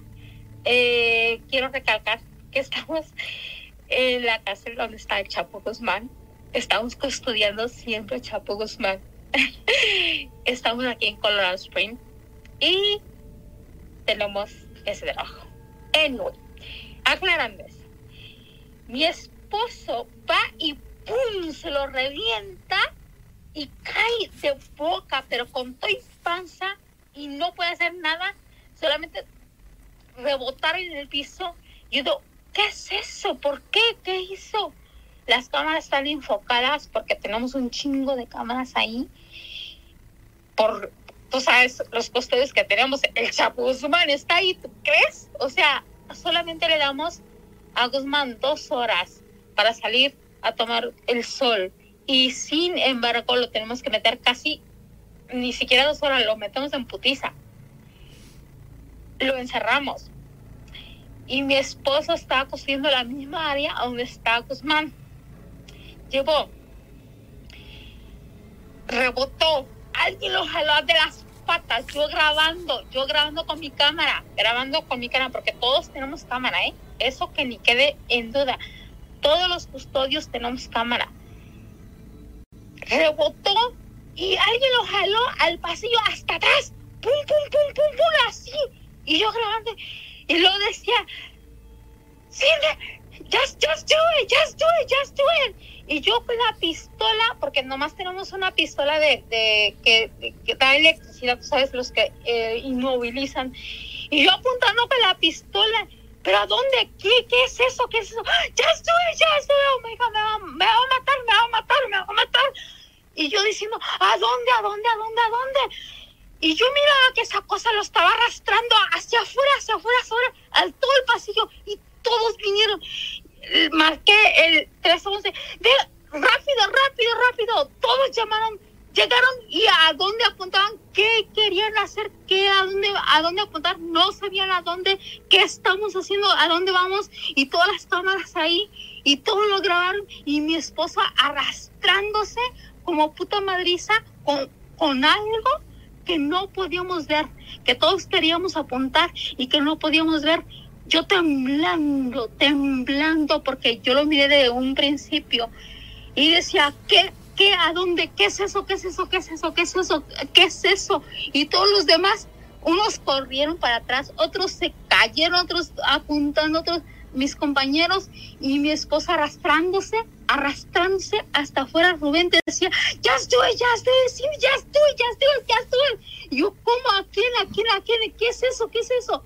Yo no sabía, yo no sabía qué apuntar. Y lo grabaron las cámaras, lo pasaron por Univision, por SBC, que es la de, en inglés. Un chingo de noticias lo pasaron y pero desgraciadamente lo borraron todos los videos después de que no quisieron que pasáramos eso. Así es de que esa es mi historia y estoy impactada todavía, puedo vivirlo, puedo, pero puedo verlo, puedo sentirlo y, mi esposa aún se levanta en putice la cama y peleando con no sé qué y, y, pues todavía no se le quita eso porque fue horrible, tenía moretones, tenía rasguños, yo no sé de qué, que no podíamos ver. Esa es mi historia, disculpen mi intensidad, no sé si. No te preocupes. No, no te preocupes, Andy. Te agradezco mucho por contarnos tu historia. Eh, obviamente, por las cuestiones de que te tengo en el altavoz, no, no podemos escuchar a mi compañero por la misma situación, pero ahorita lo platicamos eh, una vez que finalice la llamada sobre esta situación. Gracias, Andy. Gracias a ti. Hasta luego. Bueno, otra, otra historia. Otra historia. Que pareciera película de, de, terror, pero es una vivencia. Ya escuchamos la, la, la vivacidad, la, la, la, efusividad con que esa chica cuenta algo que ella vio con sus propios ojos. Vio cómo a su esposo, bueno, al principio a través del circuito cerrado, de las cámaras, de los monitores. Lo ve, lo ve, sale corriendo a auxiliarlo. Ella vio cuando lo, lo, lo alguna fuerza lo impulsa, lo proyecta sobre la pared. Y ella dice, a ver, ¿Qué fue? Solamente vio que su esposo había sido proyectado por alguna fuerza eh, sobrenatural, aparentemente sobre la pared, lo impacta sobre la pared dice, a ver, ¿qué es lo que está sucediendo? Entonces sale a toda velocidad y ya estando cara a cara ahí con su, con su esposo y esa fuerza, eh, dice, a ver, yo no veo nada, pero está claro que a ti algo te está este, afectando, algo te está golpeando, este, incluso como menciona, lo, llegó un momento en que lo iba arrastrando, ella mencionó prácticamente, hizo la onomatopeya de los golpes que iba este, sufriendo eh, conforme lo iba bajando las escaleras, cada uno de los golpes que ese hombre recibió, porque estaba siendo, supongo yo, que sujetado de las piernas, como si una persona común sujetara a alguien de las piernas y tuviera la fuerza para irlo arrastrando por el camino, es, esa persona solamente lo, lo, único que veía ella y sus compañeros de, de vigilancia era al hombre siendo arrastrado por algo que no veían que estaban apuntando con sus armas para, digo, en condiciones normales le hubieran apuntado a la persona que estaba arrastrando a su, a su esposo, pero en realidad no veían a nadie. De, a ver, no hay nadie, no vemos a nadie, solamente vemos que el hombre está siendo arrastrado por algo. Entonces jamás, por lo visto, jamás se atrevieron a, dispararle o hacer algo en su favor. Y, lo hicieron público. O sea, lo que ella dice, ¿sabes parte me llama la atención lo también. Hicimos, lo hicieron público en muchas televisoras, lo, o sea... Eh, un montón de cosas. Creo que mencionó NBC, ¿no? Eh, exactamente. En, los, ahora sí que en los principales medios. Sí, claro. Y nada más de la nada ¡Fum! Vámonos, borra todo. Alguien dio la, orden, ¿sabes qué? Esto no me lo proyecten. Pues sí, digo, es una de las tantas cosas que sabemos que las autoridades de, aquel país y de muchos países este, buscan evitar que ese tipo de noticias no se den a conocer, las ocultan. Este, en ese caso, algo ocurrió, alguien se equivocó de tal manera que, que permitió que en principio las imágenes fueran este, dadas a conocer públicamente. Salieron al aire. Entonces esa parte es algo que, que se les fue de las manos porque seguramente si por ellos hubiera sido, ese, jamás hubieran salido las imágenes al aire. Pero bueno, en cuanto se percataron que estaban siendo ya públicas, dieron la orden, ¿sabes qué? Quita las imágenes, sácalas del aire, no vamos a proyectar esa información más. Y bueno, fue en ese instante cuando el material lo, lo eliminaron del aire, pero pero seguramente mucha gente fue testigo de eh, testigo de esas imágenes y muy probablemente si buscáramos en internet encontraríamos, algo. ¿verdad que sí? Dice, dice, "Hola Rana, buenas noches, te cuento una historia, estuve con mi novia, ella y yo en su departamento a las 2 de la mañana me decían, "Alguien está jugando con un niño." Me dijo ella y se desmayó. Tengo entendido que lo que pasó fue que vio a la llorona y se asustó y estaba llorando ella y se sentía en su cuerpo muy fría. Mi novia me dijo, "Vamos a la iglesia del centro." de la nada. O sea, la chava se puso mal porque vio un ente y perdió completamente la lucidez y después dice llévame a la iglesia. Caramba. Ante una necesidad más, este, más Hay una persona que nos manda un video acá, dice, Rana, buenas noches, me gustaría contar una historia. Fíjate, yo soy trabajador de una, una paquetería de envío. Eh, trabajo para un navío y ahora que, que que estamos en el turno, dice, eh, no, nos toca escuchar este tipo de cosas. Eh, yo trabajo en un almacén de paquetería, la actividad paranormal está muy presente en la tarde-noche. Se aprecian gritos, son aterradores. Ya no sé qué hacer, la verdad, y, también son constantes, nos mueven las cosas. A una, una, mujer se aparece, a muchos trabajadores que la han visto, esta misteriosa mujer. Ah, eh, hemos tenido también actividad paranormal en las oficinas en el día. Se escuchan gritos, manifestaciones muy tempranas. Espero y me puedan ayudar. Hasta la fecha no sé qué se puede hacer. Yo soy de San Luis Potosí. Resulta que hace años una mujer murió en el pleno trabajo y desde entonces, por lo que tenemos entendidos, no descansa en paz y eso provoca todo eso. Este, Esta actividad. Ahí está la audio. Sí, bueno, aquí, está, aquí está el audio.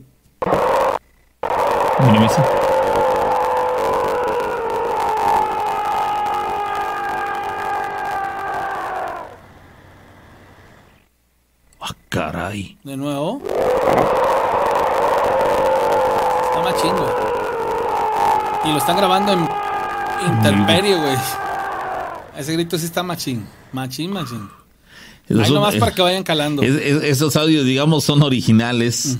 Digo, no, eh, dices, a ver, ¿cuándo habíamos recibido un audio con esas características? Nunca. Eh, a diferencia de los que luego nos han compartido, que aparentemente es la llorona, pero pues que hemos detectado abiertamente que, es, el, mismo. Es el siempre, mismo. exacto, sí, sí, sí. Pero bueno, este es, este es muy revelador y único, diferente, finalmente. Entonces, qué difícil. Él, él, vive en, en esta ciudad de San Luis Potosí. Sí y allá es donde trabaja en la, en la empresa de paquetería, no mencionó cuál, bueno, es lo de menos, pero ese sí llama la atención, pero creo que en parte de, lo de su anécdota nos está dando en cierto modo la respuesta de lo que de lo, del por qué está sucediendo esto ahí. Ellos reconocen que en el lugar falleció hace algún tiempo una mujer y por lo visto su presencia no ha terminado de trascender, ella se hace presente porque no ha terminado de trascender, pues la clásica, la, la, la clavada pongan una vela en su honor, hagan una misa en su honor. Y, Agüita bendita. Sí, sí, en su, honor, sí. soliciten que, díganle y hablen con ella, investiguen cómo se debió llamar o cómo se llamaba en vida esa chica y,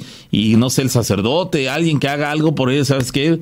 Tú ya no perteneces a este espacio, debes trascender, eh, te lo mereces y también nosotros merecemos tranquilidad. No sé, hacer algo, creo que es lo, lo más básico, lo, lo, lo más simple. Inténtenlo, probablemente con eso encuentran solución a la situación. Bueno. Hola, buenas noches, eh, Rana y Pavo, ¿cómo están muchachos? Trabajando, Fernando. ¿Qué tal, Fernando? Qué bueno, yo también aquí les saludo a ustedes aquí desde mi centro de trabajo y para todos en el chat. No quiero dar nombres porque si no se va a molestar algunos si no los saludo, así que a todos, por favor. Oye, sí, de acuerdo, Fernando. Oye, Fernando, yo me quedé con la duda. ¿Tú vives en Nueva Jersey, Nueva York, o dónde vives? Eh, no, Pavo, es aquí en Michigan, Pavo. ¿En Michigan? ¿En qué ciudad? Es Ann Arbor. Ah, ok, ok. Por un, momento, llegué, por un momento llegué a pensar que estabas en Nueva Jersey. Ah, no, es Ann Arbor, eh, Pavo. Este, aquí es, estamos cerca de Illinois y cerca de Ohio y cerca de Indiana. Ok, ok, ok. Sí, Nueva, Nueva Jersey te queda, cerveza, ¿no? Te no, es, ah, no, es, indio. güey. No, no, no. Ok, Fernando, me parece muy bien. Este, a ver, ¿tienes algo que contarnos? Eh, sí, Pavo, eh, si me permiten ustedes, eh, les quiero comentar algo. Eh, un relato, por favorcito, si ustedes me permiten, y aparte comentarles algo del muchacho que es atormentado por las brujas. De acuerdo, Fernando. Oye, ah, eh, te adelanto antes de que, eh, de que nos cuentes lo siguiente. Al final de lo que nos vas a platicar, te voy a pedir que te mantengas eh, en la línea telefónica fuera del aire. Te, te voy a hacer un comentario, ¿sale? Oh, claro que sí, claro que sí, este pavo. De acuerdo, a ver, fíjate- cuéntanos. Ah, sí. Cuéntanos, Eh, cuéntanos. ¿Con qué quieres comenzar? ¿Con, lo, ¿Con tu historia o con la sugerencia al muchacho de las brujas? Exactamente, pavo, con la sugerencia del muchacho, el de las brujas, eh, que quiero comentarle que él haga mucha oración, pero con mucha fe y que use agua bendita, que siempre se ponga agua bendita mañana, tarde y noche, sobre todo cuando él salga y va a estar protegido, pero que lo haga con mucha fe, porque si no lo hace con mucha fe, el agua bendita o lo que tú te pongas no te protege, pavo. Y a esto es lo que le voy a contar en el relato de, de ahorita a ustedes. Ok, ok. Entonces le sugieres que haga oración con mucha convicción, con mucha fe y que, y que se, se rocíe, digamos, agua bendita. Sí, este, mañana, tarde y noche, pavo, a cualquier hora, sobre todo si sale a la calle, que lo que se ponga una poquita, no, no, no necesita ponerse mucha, con poquita que se ponga, pero que haga mucha fe y que lo haga, haga mucha oración y que lo haga con mucha fe, porque sobre esto es mi relato que le voy a comentar a ustedes, pavo. Es eso, este, por él, eh, Fernando, por lo que sabes y por lo que nos estás adelantando, uno a la distancia, no estando presente con él y demás, uno podría hacer algo por él en su favor. Eh, pues eh, yo le recomiendo, eh, Pavo, que vaya a ver a un sacerdote o un pastor, pero que él conozca que sea un pastor, como decimos por ahí, o un sacerdote que sea bueno, porque ella en la actualidad, eh, Pavo y Rana, ustedes han de saber que cuando un sacerdote o un pastor no son de buena reputación, sale peor el remedio o lo que quieren hacer ellos, porque el pastor es más pecador que la persona que va a visitarlos. Sí, claro. Sí, sí, eh, aquí el problema que le encuentro a su caso es de que aparentemente estas cipas, brujas o, o lo que como quieran llamarle, este, según él nos mencionaba, le obstaculizan cada vez que él va a buscar ayuda, una salida a la situación, inclusive hasta cuando se pensaba suicidar, ellas impedían que se suicidara. Y bueno, si en ese caso va a buscar ayuda, seguramente encontrarán la manera de impedir que él va, él pueda este, encontrar esa ayuda. Entonces esa es la Sí, parte que le encuentro complicada, pero bueno, eh, probablemente va- para salir de- del lugar donde se encuentra, su casa donde se encuentre, este, de primera mano y algo que le podría ayudar sería el- lo que nos mencionabas en principio, el tema del agua bendita. Y eso ya con eso le permita salir, ya estando allá en el lugar donde vaya a vis- visitar a esta persona, que yo le sugería que vaya a ver al sacerdote de la iglesia de Santa Rita aquí en Córdoba, que tengo entendido que, que hace eh, este, liberaciones de este tipo, este, Ajá. y bueno, ya a partir de ahí pues po- podrá este, haber otro cantar, ¿no? Pero de momento que, que ponga en práctica lo que le sugieres. Así es, eh, Pavo y Rana, ¿yo por qué les digo esto?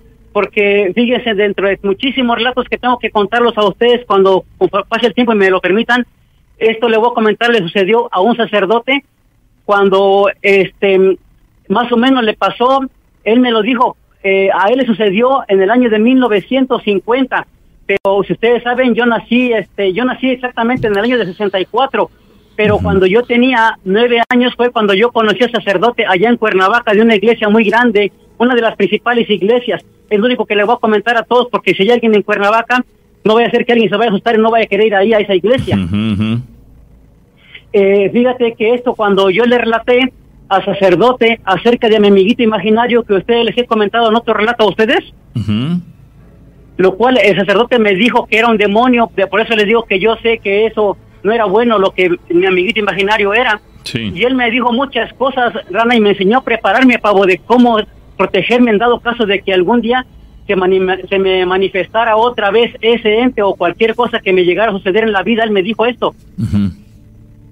Eh, fíjate que él me dijo esto, mira, para, de- para decirte, mira qué tanto es la fe que tú puedes tener hacia Dios, dice, y a la Virgen María, dice, o a la Virgen Guada- de Guadalupe, dice, mira, te voy a decir una cosa, algo que me pasó a mí en el año de 1950, me, me dijo, más o menos como en el 50 creo que fue, Pablo, que me contó él, que le pasó a él, Al sacerdote. al sacerdote, a él personalmente. Ok. Dice que él, este, en los primeros eh, años que él llegó a vivir allá, porque lo cambiaron, estaba en México y lo llevaron para Cuernavaca para que él se hiciera cargo, porque el otro sacerdote ya se había jubilado, lo dejaron ahí él a quedarse para dirigir la iglesia. Y uno de los relatos que son como cinco más o menos relatos o seis que me contó, pero este le voy a contar uno de ellos acerca de la fe. Sí. Fíjate que él me dijo, dice, cuando yo ya estaba a punto, dice, de terminar mi oración, yo conocía bien cómo estaba el lugar, la sacristía, el lugar de su oficinita, el lugar donde él dormía. Yo conocía bien la iglesia, Rana, y tú, Pavo. Pues el, el sacerdote me dijo que alrededor de las 12 de la medianoche, él estaba a punto de terminar su oración, cuando de pronto, en la cerca de la puerta de la calle, pero la puerta de la calle estaba en un patio porque era una, una, iglesia con terreno bien grandísimo. El zaguano portón estaba como a 50 metros de distancia, pero a él le estaban tocando a alguien como si ya estuviera adentro. Adentro de la iglesia, pero no estaba, pero en la parte donde está, donde estaba su comedor y el área de dormir ahí de él. Sí. Y, y dice que cuando él estaba haciendo, ya terminó su oración, escuchó la voz de una mujer que le dijo, Padre, Padre, por favor, quiero confesarme, ¿me puede ayudar? Y el sacerdote dijo, dice, ah, caray, como que alguien me está llamando ahorita, pero ¿cómo es que entró esta mujer si yo ya cerré el zaguán y lo pongo, y él le ponía cadena para cerrar bien, y la iglesia la cerraba bien con todo y pasador por dentro para que no se abriera por fuera? Dice, ya está bien cerrado todo, dice, ¿cómo es que esa señora se metió o esta muchacha? Y dice, bueno, hija, está bien, dice, pero ya es muy tarde, hija, ¿no crees que ya debes ir a, irte a dormir? Ya no es hora de, que vengas ahorita. Pero padre, me urge, por favor, padre, es necesario, por favor. Ah, dice, bueno, eh, dice, Fernando dice, bueno, hijo, dice, yo con todo y mm, la, el malestar que sentí porque era muy noche, le dije, está bien, hija, vete por la parte de la entrada de la iglesia y uh, yo te voy a abrir para que vayamos al confesionario. Entonces, cuando resulta de que el padre se da la vuelta, le dijo la mujer que sí. Cuando el padre se acercó a la puerta de la iglesia para abrirla por dentro, resulta que le habla una, la mujer le habla por la parte de atrás, le dice, aquí estoy, padre. Y dice, pero ¿cómo es que te metiste tú, hija, si la puerta está cerrada de la iglesia? No, padre, está abierta. Pero Zaguán, ¿cómo te, te metiste? ¿Te brincaste o qué?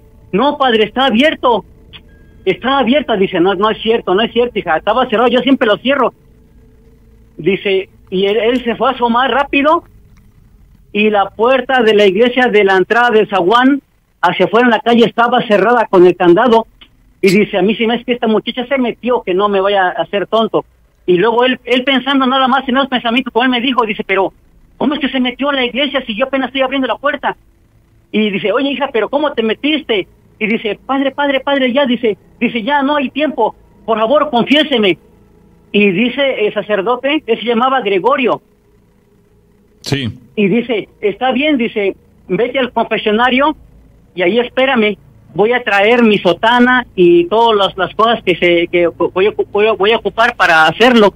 Y según la muchacha se fue adentro, pero dice que la muchacha era una mujer como se visten las, las muchachas cuando pierdan a un esposo, eh, todas vestidas de negro y un velo bien grande que no se le dejaba ver la cara, un velo oscuro. Sí.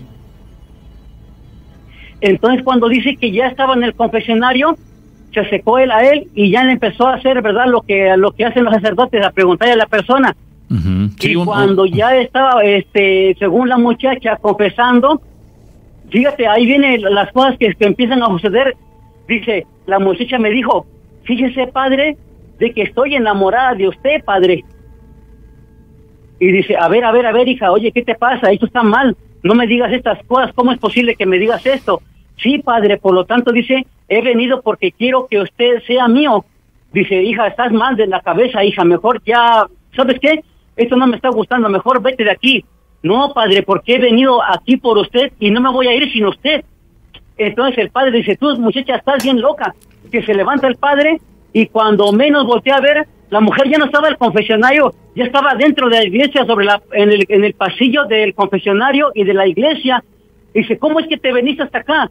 Dice, ya, padre, ya no queda tiempo, es hora de que te vengas conmigo. Vamos, Gregorio, ya eres mío. Y dice, pero ¿quién eres tú? Y, y Rana, Pavo, el, la mujer le dijo su nombre Dice que su nombre empieza con la letra B de bueno y la letra U. es lo único que le voy a decir a ustedes. Ese era el nombre de ella. Dice, vengo, dice, llevarte conmigo porque tú, dice, me has molestado todo desde hace mucho tiempo. ¿Te acuerdas cuando practicaste un exorcismo con otro sacerdote que me sacaron o me liberaron de un cuerpo, me liberaron? Ahora vengo por ti porque ya no quiero que me estorbes. Ya eres mío, ven para acá. Y dice que la mujer se levanta el velo y se le ve toda la cara así en puro esqueleto, eh, una calavera con el cabello así bien este alborotado y, no tenía ojos la mujer y, gritándole, ya eres mío, ven acá. Y levanta sus manos la mujer y el sacerdote empieza a echarse para atrás hacia el altar y dice, ahí viene la muestra de fe que el sacerdote, eh, eh, dice él, yo me espanté, dice Fernando, dice, nosotros no somos, dice, eh, imperfectos, dice, no, no somos, dice, na- así, eh, bueno, para protegernos, a mí nos da miedo. Sí, claro. ¿Y sabes qué es lo que hice? Le dije, vete, al- aléjate de mí, aléjate de mí. Le mostraba un, un crucifijo y no se iba la mujer. Ya eres mío, ya eres mío, Gregorio, ven acá. Y ahí viene la, la muestra de fe que me dijo el sacerdote que hizo. Eh, ¿Sabes lo que es lo que hizo este Pavo Rana? Lo que el sacerdote hizo que la mujer se, se calmara. ¿Qué? Se quitó la sotana el padre y se la arroja encima de la cara a la mujer y la mujer empieza a quemarse. Dice, ¿cómo es posible que la mujer estaba ardiendo cuando le puse la sotana?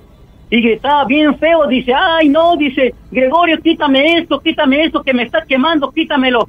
Dice, ya no me, dice, ya, si tú me lo quitas, ya no te voy a volver a molestar, pero quítamelo. Dice, no, no, no, aléjate de mí. Y dice que la sotana le cubría el cuerpo, pero la mujer pegaba unos gritos, pero bien horrible en toda, en toda la iglesia.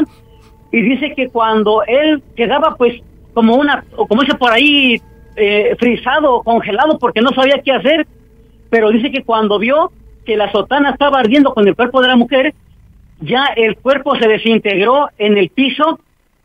Y dice que cuando ya se desintegró, o soltó un olor bien feo, como a, a huevo podrido o, o- o a suciedad bien sucia, y él se acercó poco a poco, levanta la sotana, la sotana no le había pasado nada, estaba intacta como dicen por ahí, y en el piso ya no había nada, Pavo y Rana, dice que él que no se explica cómo pasó esto y cómo fue que su sotana le lo salvó de, de esa, ese ente o esa mujer que se lo quería llevar. Sí, ¿cómo, ¿cómo es que se le ocurrió que la sotana podría este, eh, ayudarlo? No vamos, a lo mejor en la desesperación, después de mostrarle el crucifijo y darse cuenta que no hacía efecto en esta mujer, este, lo primero que se le ocurrió fue arrojarle la sotana también y mira, ahí encontró la, la solución al problema, ¿no? Á- Ándale, así es, y por eso le digo yo al muchacho que si él tiene fe, pues sobre todo si, si, u- y- y u- él ur- llega a comprar una medalla de, de San Benito, pues mucho mejor, pero que lo haga con fe, que no piensa que le van a hacer daño, porque él dice que si uno se sugestiona, él me decía, pues, porque él si viviera, ya tuviera él como más de 90 años, el sacerdote. ¿De acuerdo? Sí, ya es un hombre longevo, ¿no? Sí, y ya no supe más de él, eh, Pavo, porque yo me alejé de México cuando, eh, digo, de ahí de Cuernavaca, me fui a la capital cuando yo tenía 16 años. Y dejé de verlo, pero como te repito, él me dijo, mira, como una de una muestra de fe tan grande como mi sotana me salvó, pues casi que prácticamente me- de morir porque ese demonio venía por mí, porque yo hice un exorcismo hace muchos años atrás, dice, cuando le ayudé a otro sacerdote a liberar a una persona poseída. Sí. Y, y por eso te digo que la fe ayuda mucho, Pavo, y mucha gente a lo mejor, tanto a mí o verdad no me lo van a creer lo que les he contado muchos, pero me creen como loco, pero como te digo, si tú tienes fe, nada te puede pasar, y ahí está la prueba, como la muchacha que habló hace un momentito, cómo es que una sombra, o digo, perdón, cómo es que algo invisible o que algo que no lo ven, empujan a la gente, y ya ven lo que le me pasó a mí con lo- el- cuando le relaté a ustedes el caso de mi amiguito, este, eh, el, mi, mi amiguito- mi amiguito imaginario, cuando les comenté a ustedes. Sí, sí, sí. Caramba, o- eh, pues sí, es, es, eh, una muestra eh, clara de que en ese caso la fe puede, puede ayudarles. Él pensó en el tema de la sotana para poder eh, eh, que le sirviera como antídoto ante la situación y mira, le funcionó en ese caso. Pues la sugerencia que le das a este muchacho también es válida, ¿no? Probablemente ahí encuentre unas... eh, él tiene que ir buscando eh, opciones pequeñas poco a poco para irse liberando del, asunto y, seguramente en esa búsqueda va a encontrar la, solución al tema que, lo está pues persiguiendo en este instante, este Fernando. Pues muy valiosa la, la aportación, Fernando. Como siempre, las historias, insisto, parecieran eh, pues de, sacadas de algún guion de película, pero caramba, esa, esa historia, ¿cómo es que tú la conoces, este Fernando? Ah, sí, Pavo, porque te repito que el sacerdote Gregorio, él, de, allá de Cuernavaca, él me explicó esto y otras tres o cuatro o cinco historias más todavía que tengo que comentarles a ustedes que a él le sucedieron, eh, Pavo, y, y él, me, él me, me enseñó a cómo ser fuerte cuando algo se me presentara, como por ejemplo, les, les comento que aquí me han pasado muchas cosas, pero a mí ya no me da miedo, sí, al momento me sorprende, pero como le digo, tengo mi agua bendita y al momento, Pavo, aquí se dejan de manifestarse las cosas en este edificio que se azotan las puertas de los baños, que es lo principalmente pasa aquí. ¿Tú rocías agua bendita en, en esos lugares? Sí, aquí la tengo siempre conmigo, Pavo. Ok. Bueno, pues te ha funcionado tenerla ahí, te ha servido de protección y, y pues qué padre que tienes la, la, oportunidad de encontrar una solución a una situación que, que, en ocasiones pareciera este, totalmente fuera de nuestras manos. Pero bueno, muy bien Fernando, pues te queremos agradecer la, la llamada telefónica y, y, que pases buenas noches, no me cuelgues la llamada, te tomo fuera del aire, ¿sale? Eh, eh, claro que sí, Pavo, muchas gracias y un saludo una vez más a todos y gracias Rana, como siempre, muy agradecido Rana. A ti Fernando, que estés muy bien. A ver, descuelga el, el teléfono porque te voy a colgar aquí la llamada, ¿sale? ¿Ya? ¿Se quedó contigo? ¿Sí? Ok. Bueno, señoras y señores, son exactamente la una de la mañana ya con 59 minutos. Y llegamos a la parte final, gracias a la gente que, que, nos comparte por ahí muchas historias. Hay unas personas que me decían que se les puede marcar. Bueno, el, el asunto es que desde aquí, desde la radio, este, mm, digámoslo así, que es un poquito complicado, pero los fines de semana, en sábado y domingo, todas esas personas que digan, ¿sabes qué? A mí me gustaría que me llamaras.